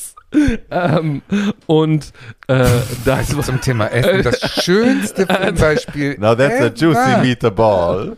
Ähm, und äh, das, was er mit diesem Arsch macht, ist dann, äh, dass er die eine Hälfte zubereitet und die andere Hälfte äh, in einem großen, in einer großen Gefriertruhe, in der auch noch andere Körperteile äh, liegen, aufhebt und Jedenfalls, long story very short, es stellt sich dann raus, dass Steve in diesem Keller auch noch mehrere junge Frauen gefangen hält, die er alle auf die gleiche Art ähm, kennengelernt hat und dass Steve eigentlich eine andere Familie und auch ein Kind hat ähm, und dass er etwas betreibt und deswegen ist es eigentlich eine Parodie auf Food Culture, nämlich diese Gefriertruhe, die wirklich riesengroß ist und mehrere Leichen Platz hätten, aber in der lauter äh, verschiedene Körperteile, ist die Grundlage seines Geschäfts, weil das, was der Typ macht, ist per Internet massive Summen damit einsammeln, dass er bestimmten äh, anderen Food-Afficionados, die sich für die gleiche Fleischart interessieren wie er, weltweit äh, dieses Fleisch schickt, was sie dann äh, braten das, oder, oder auf andere Weise zubereiten. Das Ganze ist auch so illustriert, dass es dann immer wieder von fantastischen Szenen, wo Leute dieses Fleisch auf hochgradig sexuelle Weise und es sieht aus wie eine monströse Kochsendung, die aber sehr edel fotografiert ist. Und äh, jedenfalls äh, nur wird mal weniger, weil Steve immer mehr von ihr abschneidet. Ähm, und ähm, Gleichzeitig überlegt sie sich aber auch, wie sie aus der Situation jetzt rauskommt. Tut Ihre, sie das? ihre, ihre beste Freundin Molly ist auf der, ist derweil auf der Suche nach ihr ähm, und äh, versucht rauszufinden, wo sie abgeblieben ist, kriegt es dann auch raus. Ähm, jedenfalls äh, und die Ehe, erst denkt man irgendwie, die Ehefrau wüsste gar nichts davon, äh, dass Steve dieses mörderische Hobby hat, auf dem, und dann stellt sich aber raus, sie weiß davon und äh, unterstützt es auch. Und Ach, er ist auch verheiratet. er ist verheiratet und hat ein Kind und Ah. wohnt in dem, wohnt in dem Haus, neben dem, äh, mit seiner Frau in dem Haus, äh, in dem diese ganzen Horrorgeschichten passieren. Jedenfalls beginnt Noah dann, weil sie eigentlich wirklich irgendwie spürt, dass sie eine Verbindung haben, mit ihm zu flirten und bittet ihn ähm, darum, für sie zu kochen und das tut er dann auch. Ähm, und das sieht dann wieder aus wie so eine Edelkochszene aus so einem Foodie-Film. Äh, aber du weißt halt die ganze Zeit, es werden da menschliche Körperteile zubereitet. Da wir, und es wird dann auch sehr Fifty Shades of Grey sexuell gegessen. Und das ist irgendwie gleichzeitig alles komplett widerlich und zum Brüllen. Ähm, und Herr Stan hat eine mörderische Freude daran, diesen Psychopathen zu spielen. Das ist wirklich eine große Freude, ihnen dabei zuzugucken. Ähm, und ihr auch. Jedenfalls, äh, das Ganze nimmt ein mehr oder weniger gutes Ende. Welches verrate ich jetzt nicht. Das ist auch sehr komisch und es hat ein sehr stringentes und äh, fabulöses Ende, in dem Millie auch eine große Rolle spielt. Äh, und ich kann diesen Film, also wer sich mal über die, die, die Auswüchse von Food Culture so Ja. wirklich lustig machen will ähm, und gleichzeitig so ein bisschen angenehm Buddy Horror mag, der ist mit dem Film wirklich gut bedient. Und Herr Stan zieht auch, wie er das ja immer tut, mehrfach das Hemd und die Hose aus und das ist auch Ja, sehr ja. schön. Das hat Ähm, auch, was er verkauft. Ne? und ähm, aber das Buch ist sehr gut, es ist sehr schön gedreht ähm, und es ist ein kleiner, feiner äh, Horrorfilm übers Essen, äh, weil es auch die ganze Zeit darum geht, dass das eigentlich alles nur möglich ist, weil Leute halt bereit sind, 10.000 Dollar für eine menschliche Länder auszugeben. Ja, Ähm, und ich kann den nur empfehlen, ich hatte damit sehr viel Spaß. glaube ich dir. Hört sich sogar für mich äh, ganz lustig an. weil das Parodie, ähm, äh, die Parodie daran, die finde ich, glaube ich, interessant. Das äh, haben wir ja ausgespart. Wir machen ja heute eine Wohlfühl-Ess-Folge. Es gibt natürlich diese Auswüchse. Ich war einmal hier in einem Restaurant Blue Merlin, heißt das, glaube ich. Oder gab es mal da ähm, die Straße, wo die Volksbühne ist, Mhm. da am Anfang. Und da saßen wir und ich war eingeladen und es ist ein feines Restaurant gewesen und so. Und dann, ja, und dann noch Toro, sagt er. Das war also so japanisch angehaucht alles. Thunfisch. Ja, und ich weiß nicht, ich, ich dachte so, hä, Fischrestaurant, Toro, Stier, hä? Kriegen wir jetzt doch Fleisch? Und dann so, nee, Toro ist aus. Und dann hat der, der mich da eingeladen hat, den Küchenchef kommen lassen und hat den zusammengeschissen, weil eine ganz bestimmte Sorte Thunfisch, eine ganz, was ganz Besonderes war nicht vorhanden. Und der Küchenchef ist klein geworden mit Hut und hat vor diesem Kunden, der viel Geld hat, da, sich zum Affen gemacht und hat sich entschuldigt und so weiter. Und am Ende kam raus, dass es doch auch illegal war, dieses, ähm, dieser Mhm. Fisch. Den gibt es da nur unter der Hand. Das ist im Prinzip Schmuggelware gewesen.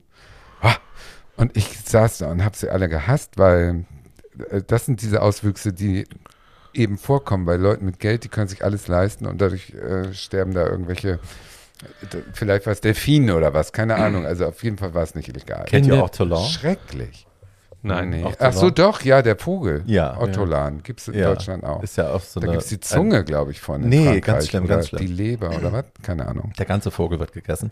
Aber der wird ja in Armagnac, glaube ich, ertränkt. Also der wird im Dunkeln Mhm. großgezogen oder dem werden sogar die Augen ausgestochen, weil er dann, glaube ich, fetter wird. Und dann wird er, Delightful. Das dann wird ist er echt krass. meine ich, also ich habe es ne, jetzt auch nur so off the top of my head, wird, glaube ich, in Armagnac ertränkt und wird dann im Ganzen in Butter, glaube ich, frittiert oder irgendwie in Butterfett frittiert.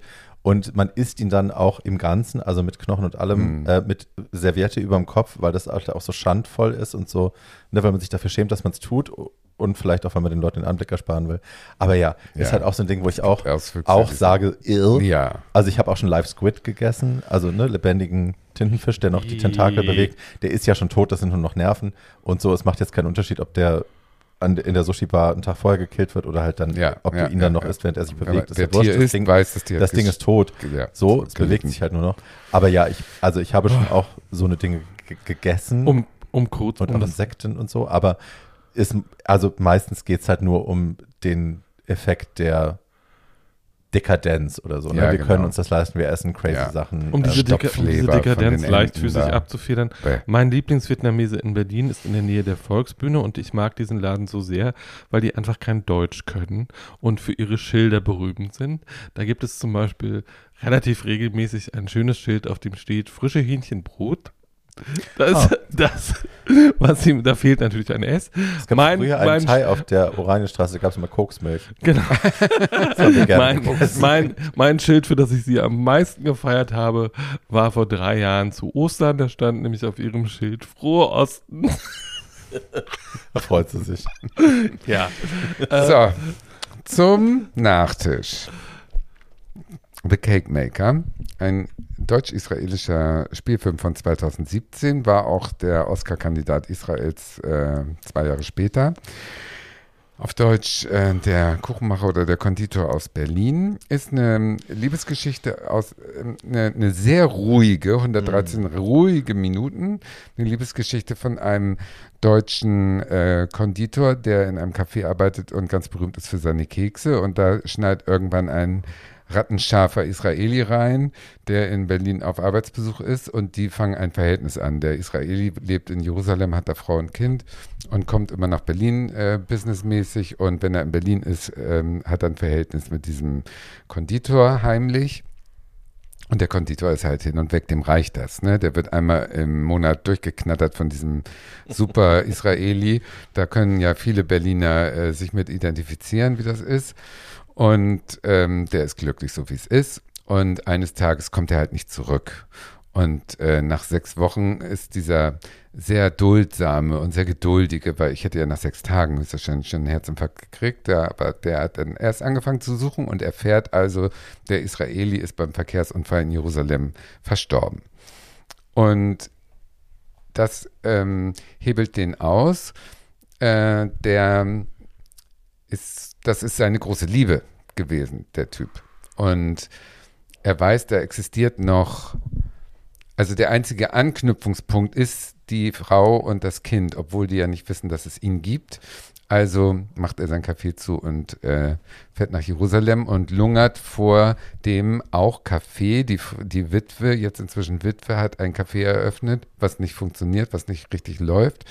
Und er geht dahin, ohne sich zu erkennen zu geben und will einfach nur Nähe spüren. Er will höchstwahrscheinlich irgendwie die Aura von dem äh, toten Mann äh, äh, suchen. Und äh, durch blöde Zufälle wird er da angestellt als Küchenhilfe und fängt an, seine Kekse zu backen. Und über diese Kekse nun, die sind nun so gut, dass das auch die Frau schnallt und die stellt ihn an als Keksmacher. Und das Café fängt an zu blühen. Und äh, er fuchst sich so in diese Beziehung zu dieser Witwe rein, ohne seine Identität überhaupt zu ähm, revealen.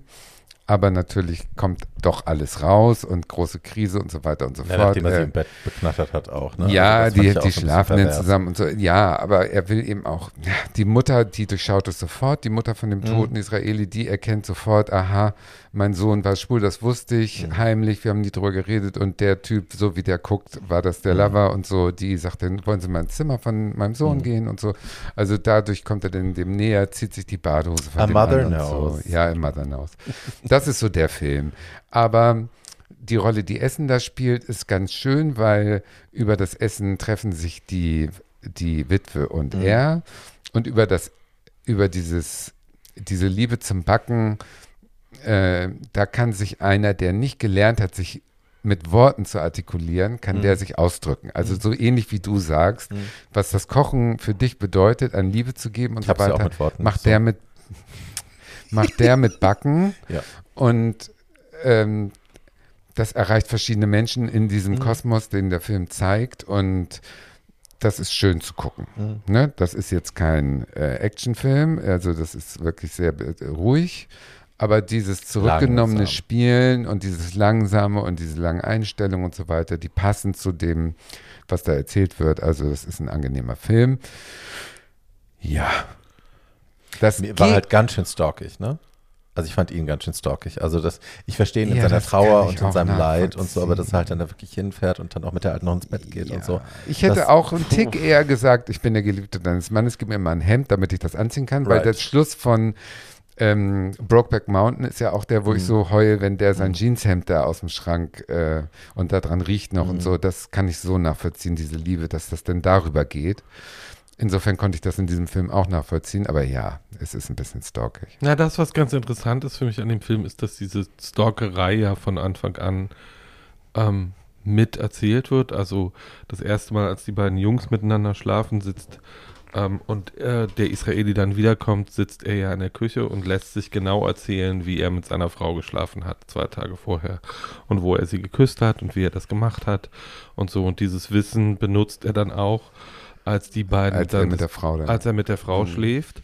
Ähm, und d- was außerdem über Essen an dem Film erzählt wird, sind natürlich kulturelle Differenzen. Also Mhm. er lernt Koscher. auch, er lernt auch über koscheres Essen, äh, was über die israelische Gesellschaft und da und wie da gelebt wird. Und Mhm. äh, es wird ja auch, also dieses Café ist am Anfang ein koscheres Café, obwohl sie sagt eigentlich, sie ist nicht religiös. Sie weiß aber, dass sie diesen, diese Koscherbescheinigung, die in israelischen Restaurants immer vorne an der Tür hängt, ja, ja, wegen der Nachbarn. äh, wegen der Nachbarn braucht. Und irgendwann ist ihr das dann aber auch scheißegal, dass sie diese Berechtigung dann nicht mehr kriegt. Also die erste. Hängt ja auch viel mit ihrem Bruder zusammen. Ne? Ihr Bruder baut da großen Druck auf, Genau. dass sie das behalten muss und dass sie sich auch sich und ihren Sohn koscher ernährt. der und ist so. sehr religiös, der Bruder. Genau. Ja. Genau, und sie ist, sie ist es nicht. Ähm, und man lernt auch was über, also, dass der große Skandal ist, dass ein Nicht-Jude den Ofen angemacht hat. Hm. Ja. Da steht man natürlich so, als äh, da steht man wahrscheinlich in der deutschen Gesellschaft so ein bisschen davor und denkt, what? What the Äh, fuck? äh, so, was ist denn jetzt eigentlich euer Problem? Äh, und natürlich lässt sich koschere Ernährung und koschere Lebensweise sehr einfach damit erklären, dass Milch in einem Wüstenklima halt schneller schlecht wird als Fleisch. Deswegen äh, man, bewahrt man diese Dinge getrennt auf und kocht sie auch getrennt voneinander. Aber das ist natürlich für Leute, die in dieser Kultur nicht groß geworden sind, relativ befremdlich am Anfang. Und äh, das, was ich an diesem Film besonders liebe, ist das offene Ende. Also man weiß halt nicht, wie es Mhm. ausgeht, weil am Ende fährt sie, so er muss dann aus bestimmten Gründen ähm, Israel verlassen und diese Familie auch und sie reist ihm aber nach. Und, ja, das stimmt. äh, man weiß nicht genau, äh, wie, das Ganze, wie das Ganze dann ausgeht. Und ich mochte diesen einsamen Mann in Mhm. dem Zentrum der Geschichte. Also ganz davon abgesehen, dass Tim Kalkhoff, äh, der die Hauptrolle spielt, ein wahnsinniger Schauspieler ist. Der äh, kann einfach mit einfach gucken, 500 Gefühle erzählen und das Mhm. ist selten. Äh, aber es ist, Kann auch, wirklich. es ist auch selten. Und man- hot. Ja, ich fand ich finde den auch Ich finde wahnsinnig ihn auf seine teigige Art durchaus hot. Ähm, Kann mich gerne mal kneten. naja, das ist so, also der, Da der, freut er ist, sich sicher, wenn er das jetzt hört, Der weil ist- uns hören ja alle zu. der, ist, der ist genau mein, der ist genau mein Beuteraster. Also die Frings würde jetzt sagen, du und deine Bauern. Ähm, so, der, ähm, und ähm, ich finde ja, das sagt schon viel, ob man den einen oder den anderen äh, hot findet. Also mir Mhm. könntest du den Israeli ja auf den Bauch binden. Äh, und es gibt aber Stimmt, Leute- das sagt viel. Ähm, Mhm.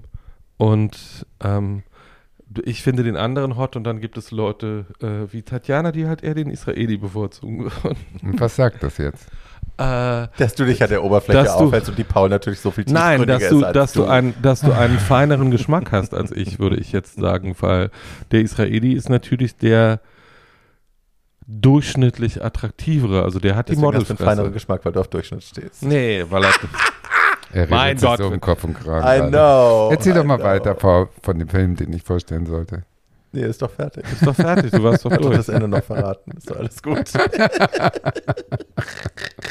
Ein feiner, stiller Film, Ja, das man sehr angenehme Kann man sich Stunden angucken. haben Und wenn man sich denn totgelangweilt Aber es haben sind auch sollte, so in der Story. ja, Also, ja. du. Macht sein Café zu, Dann- kommt zurück und das Café ist immer noch da und er macht einfach wieder auf. Ja. Achso, das Café, das Café gibt es in Berlin natürlich. Ja, wirklich. Tatjana war da schon. Ja. Ja. Sugar in der Gleimstraße. Ach, das ist das? Mhm. Das war früher das sowohl als auch. Ist das sowohl als auch von Nein. früher? Nein. Nein, auf anderen Straßenseite weiter unten zu dir. Ach, wo ich früher gewohnt habe. Da früher gewohnt. Ja, neun Jahre in der Gleimstraße gewohnt. gewohnt. Ach, das war schön. Ja. Ja, Ja, da ich waren wir ja- noch Nachbarinnen. Ich habe ja länger in der Gleimstraße gearbeitet, als Barbie da gewohnt hat. Aber, Ja, aber da waren wir alle noch schlank. So, und Ja. dann und jung.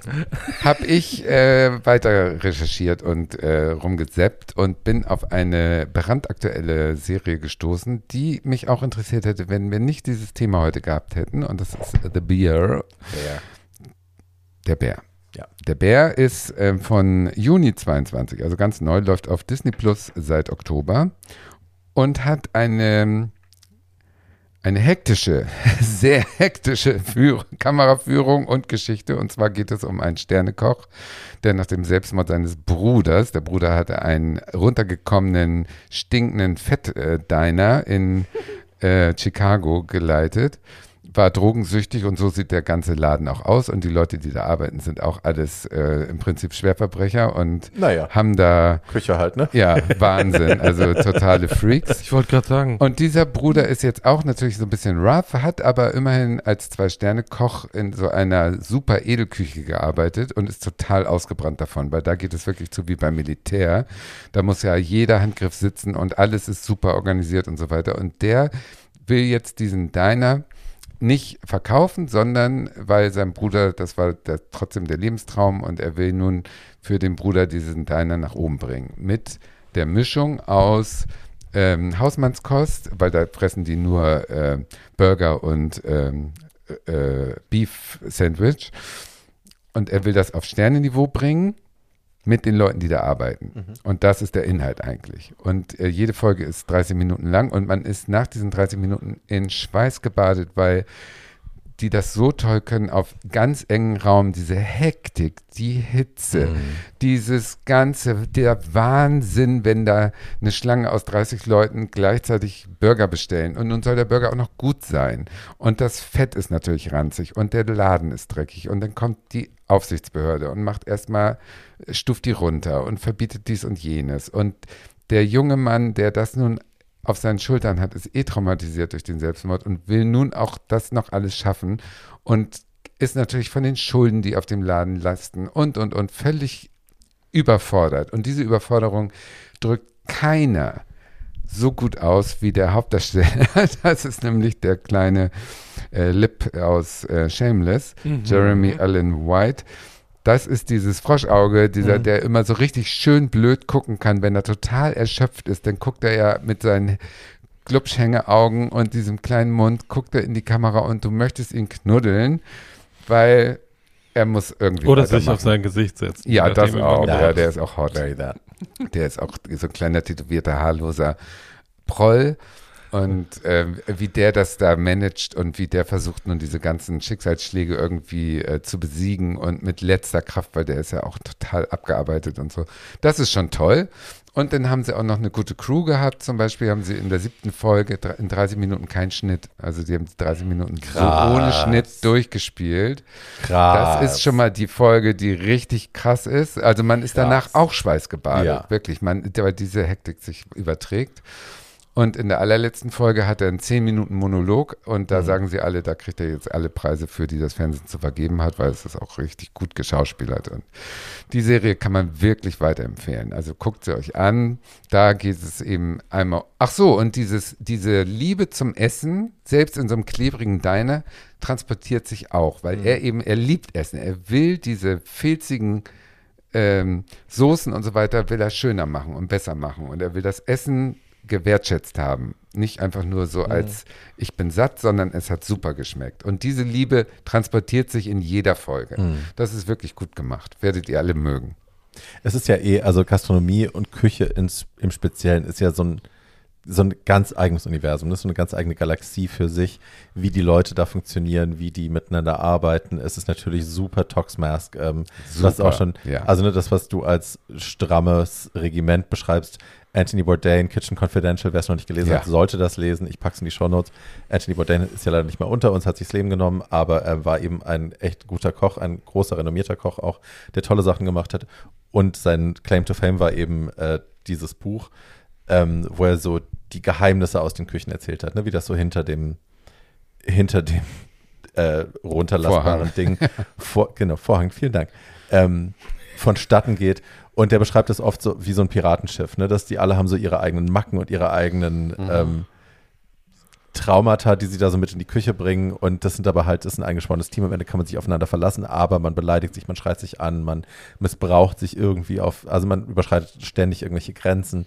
Ähm, und ja, wer härter ist, wer lauter ist, der ist am angesehensten. Also ne, die beschreiben da, dass sie irgendwie so Line-Cooks beschreibt er, die dann einfach mit der Hand ins Feuer greifen und da die gusseisernen Pfannen rausziehen und die haben schon, die spüren das aber nicht mehr, weil die Hand so verhornt ist und so. Ja. Also es ist auch so ein Zelebrieren von Schmerzlosigkeit und von, also natürlich viel Kokain, viel Alkohol. Kochen als Kampf. Ja, Ja, ganz krass, absolut. ganz krass. Das kommt in der Serie auch sehr gut rüber. Ja, und das ist so eine eigene Welt und ich habe viele, also ich kenne viele Leute, die Köche gedatet haben. Ich habe selber auch schon Köche gedatet oder war mit denen verheiratet sogar. Hi.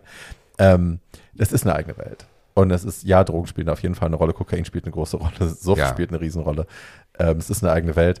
Ich wollte auch nie, also ne, bei all meiner Leidenschaft, die ich fürs Essen habe, viele Leute sagen immer, ach, du musst kochen, du musst kochen, du musst deinen Beruf draus machen. Ich würde niemals einen Beruf draus machen, weil ich weiß, ich würde meine Freude am Kochen verlieren. Weil wenn ich mit solchen Leuten zusammenarbeiten muss, die ganze Zeit und ständig diesen Druck habe, höher, schneller, weiter, Ja. besser, extremer, du hast ja keinen Ja. Spaß mehr daran. Nee. Also dieses Sinnliche, was Kochen für mich hat und dieses Menschen mit Liebe überschütten, das kann ich im kleinen Rahmen, aber nur im kleinen Ja, Rahmen. das Wenn ich Glaube ich auch. am Kopf, am Topf stehe und das machen kann. Wenn ich aber in diesem Team bin von Piraten, die sich gegenseitig irgendwie beweisen müssen, wer den dicksten Schwanz hat, bye. Schwierig. Bye. Ja. Also, es gibt, ich auch. es gibt natürlich, es gibt so ein paar Filme, über die, über die ich nachgedacht habe, ob ich darüber heute rede. Ähm, meine beiden Lieblingsfilme über Kochen und Liebe sind Big Night, wo es darum geht, dass eine irgendwie wunderbar besetzt Mini Driver, äh, äh, Isabella Rossellini und so ein paar, so war der erste Foodie-Film vor so 30 Jahren. Mhm. Ähm, und der Film, den ich kenne, wo Babettes Fest ist ein Filmklassiker, der ist auch 35 Jahre alt. Und Stefan Audran, genau, und, Chabrol Muse. Mhm. Äh, und beschäftigt sich damit, dass eine alte Hausangestellte, das ist nach einer Erzählung von Tanja Blixen, ähm, ihren den Leuten, denen sie dient, ein Festmahl zubereitet, weil sie Ach, das damit, kenne ich. Den weil sie ist damit schön. Der zeigen ist will, toll. weil sie damit zeigen will, dass sie sie liebt. Der ist Mhm. toll. Äh, Das und ist- der ist super anrührend und das ist Ja. eine total weibliche Sichtweise Ja. auf Kochen und äh, Ach, so, über den habe ich Jahre nicht nachgedacht. Der ist ganz toll. Genau, der ist Wusste ganz ich, dass der einen toll. Namen hat. der toll. ist ganz toll. Also ich weiß jetzt nicht. Ja, genau. ähm, und den kann man auch gucken, den gibt's auch. Mhm. Ähm, und das ist, es ist auch ein sehr nordischer Film auf eine Mhm. irgendwie Art und Weise, aber ähm, ähm, das, den mag ich auch sehr, aber der passt hier heute nicht rein. Aber Nein, und also ich, mir sind 100, 100, wirklich 100 Filme eingefallen. Natürlich nicht. Aber sehr viele Dutzende Filme sind mir eingefallen und ich habe dann auch Tatjana bombardiert mit Vorschlägen, was sie alles machen soll, meiner Meinung nach. nicht Weil, runtergerissen. meine Güte, also Giro Dreams of Sushi ist so ein tolle, Ja. ist eine tolle Dokumentation über das renommierteste Sushi-Restaurant in Japan, gilt als das Beste, ich glaube, bis heute. Ähm, und ich raste da aus, wenn ich denen zugucke. Aber ich finde halt auch so faktische Sachen, Dokumentationen übers Essen, wie Sachen kreiert werden. Äh, Salt Acid Fat Heat ist so ein Beispiel, was ja auch kommerziellen Erfolg hatte durch Netflix, irgendwie diesen Vierteiler. Das, also da lernt man so viel.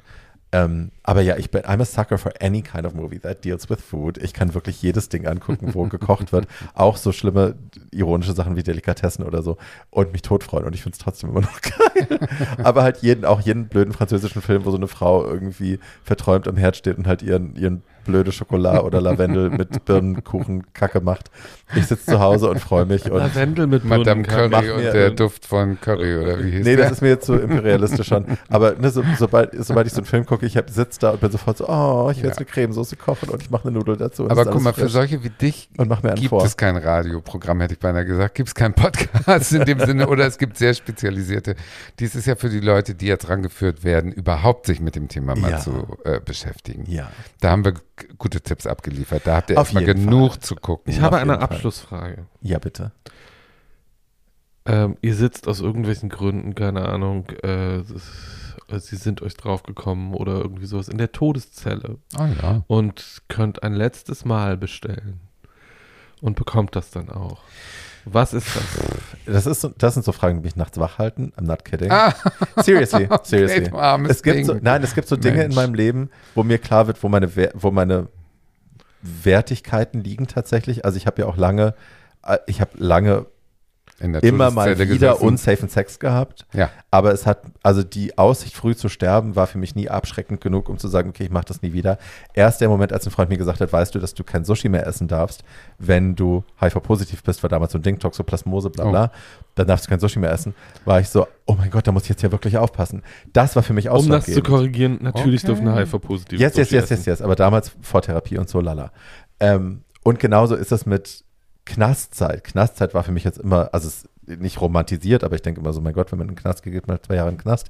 Die Vorstellung, als mir klar geworden ist, ich kann im Knast nicht mehr das kochen, was ich kochen will, wenn ich Bock drauf habe, ist Weil- für mich so eine Horrorvorstellung, dass ich denke, ich darf nie wieder meine Steuern nur einen Tag zu spät zahlen, weil ansonsten ich riskiere, ich komme in den Knast, dann kann ich nicht mehr das essen, Also ich will. das war die Abschreckung. Also ja, Todeszelle und die, die, also mich entscheiden zu müssen, was mein letztes Mal ist, ist für mich wie aus, Paul. was, was mich Entschuldigung, ich wollte nachts gar nichts Schwieriges wach hält.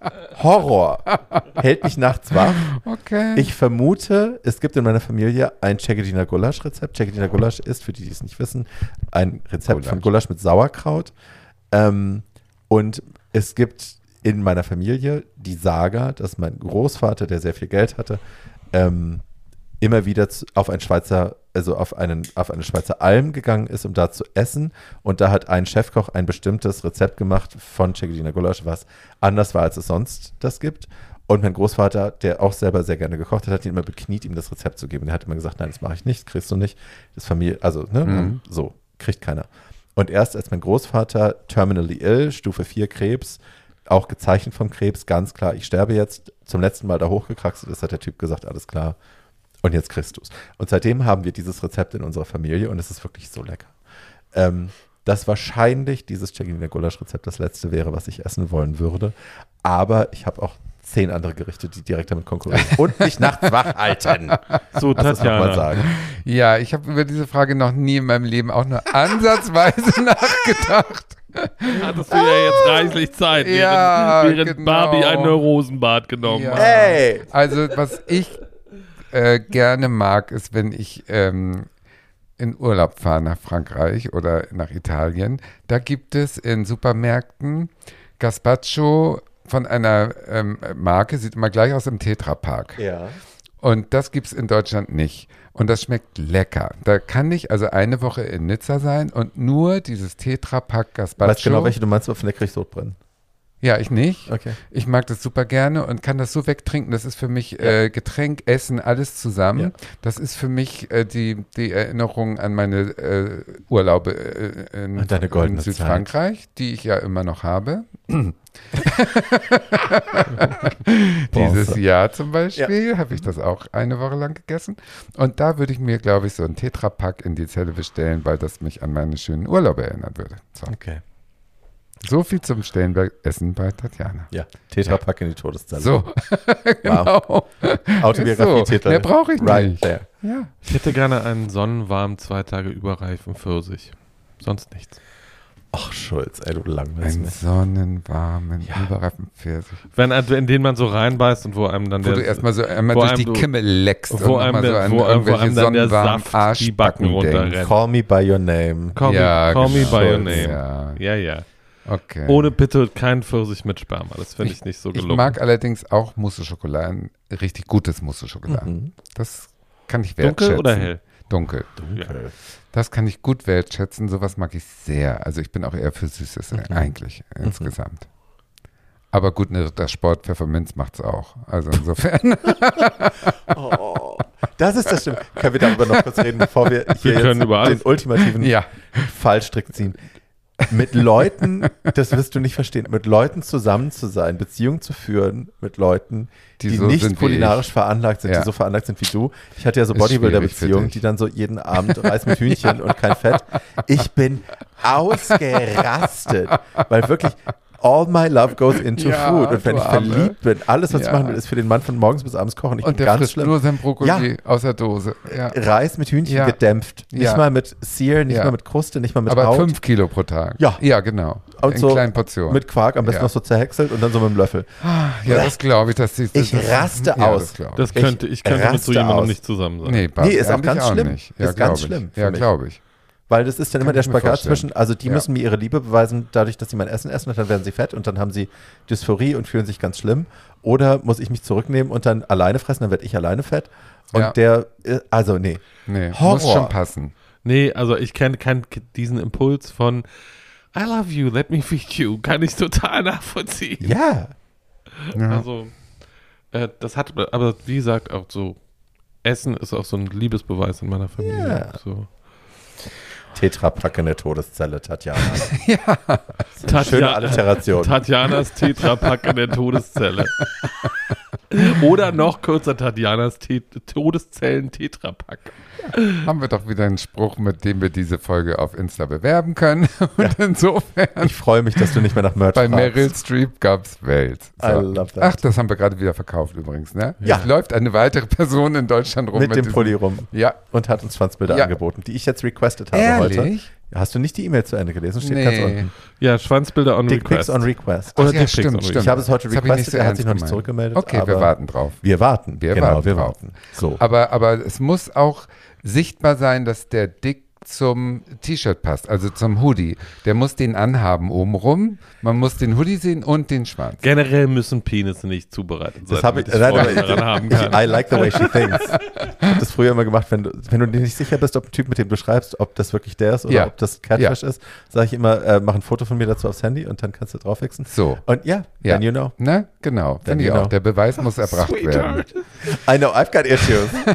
but also I've got food. so, Okay, also eine Nacht. Folge über Dickpics machen wir auch noch, aber ja, nicht heute. Haben wir schon. Dickpics versus So, falls ihr, uns, falls ihr uns Rezepte schicken wollt oder Dick, oder, nicht. Dick, oder, Dick, oder Dickpics oder Fotos von schönem Essen, äh, könnt ihr das tun an äh, too old to the young podcast at gmail.com. Äh, die, Z- das Tu Das ersetzt haben Sie ihr jetzt bitte immer hoffentlich mit der Ziffer 2. inzwischen.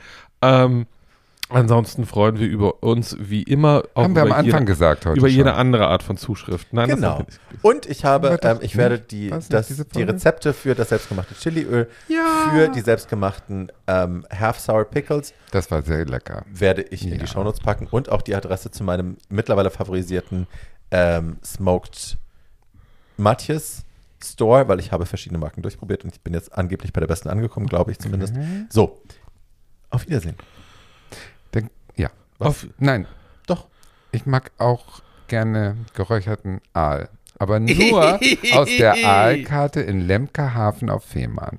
Guck mal. Also wenn ihr da mal zufällig vorbeikommt, kauft er den geräucherten Aal. Ich So. mag nur gegrillten Aal auf Korsika. Da haben die den nämlich wild Oh. gefangen und dann auf dem Grill. Und das war der beste Aal, den ich in meinem ganzen Leben gegessen habe. Unfassbar. Aber sonst so Aal, nee. ich finde Aal generell widerlich, egal Du hast die Blechtrommel gesehen. Ja, ich wollte gerade sagen. Ja. Aus Nein, nicht wegen, der, Blechtrommel. nicht wegen der Blechtrommel, sondern einfach, weil ich, äh, Wie heißt der Oscar? weil, ich Ja, mehr, ja, weil ja. ich als Kind mehrfach Aal, Ö, äh, Aal essen musste und dann immer fast an den Kreten erstickt bin. Das war nicht schön. Ja, die muss man vorher entfernen. Tschüss. Auf Wiedergehört. Tschüss. Und guten Appetit. Betonappetit, wie die Sandy mein Arsch gehört mir. Bitte? Das ist mir neu. Ja, wegen dem Kannibalenfilm.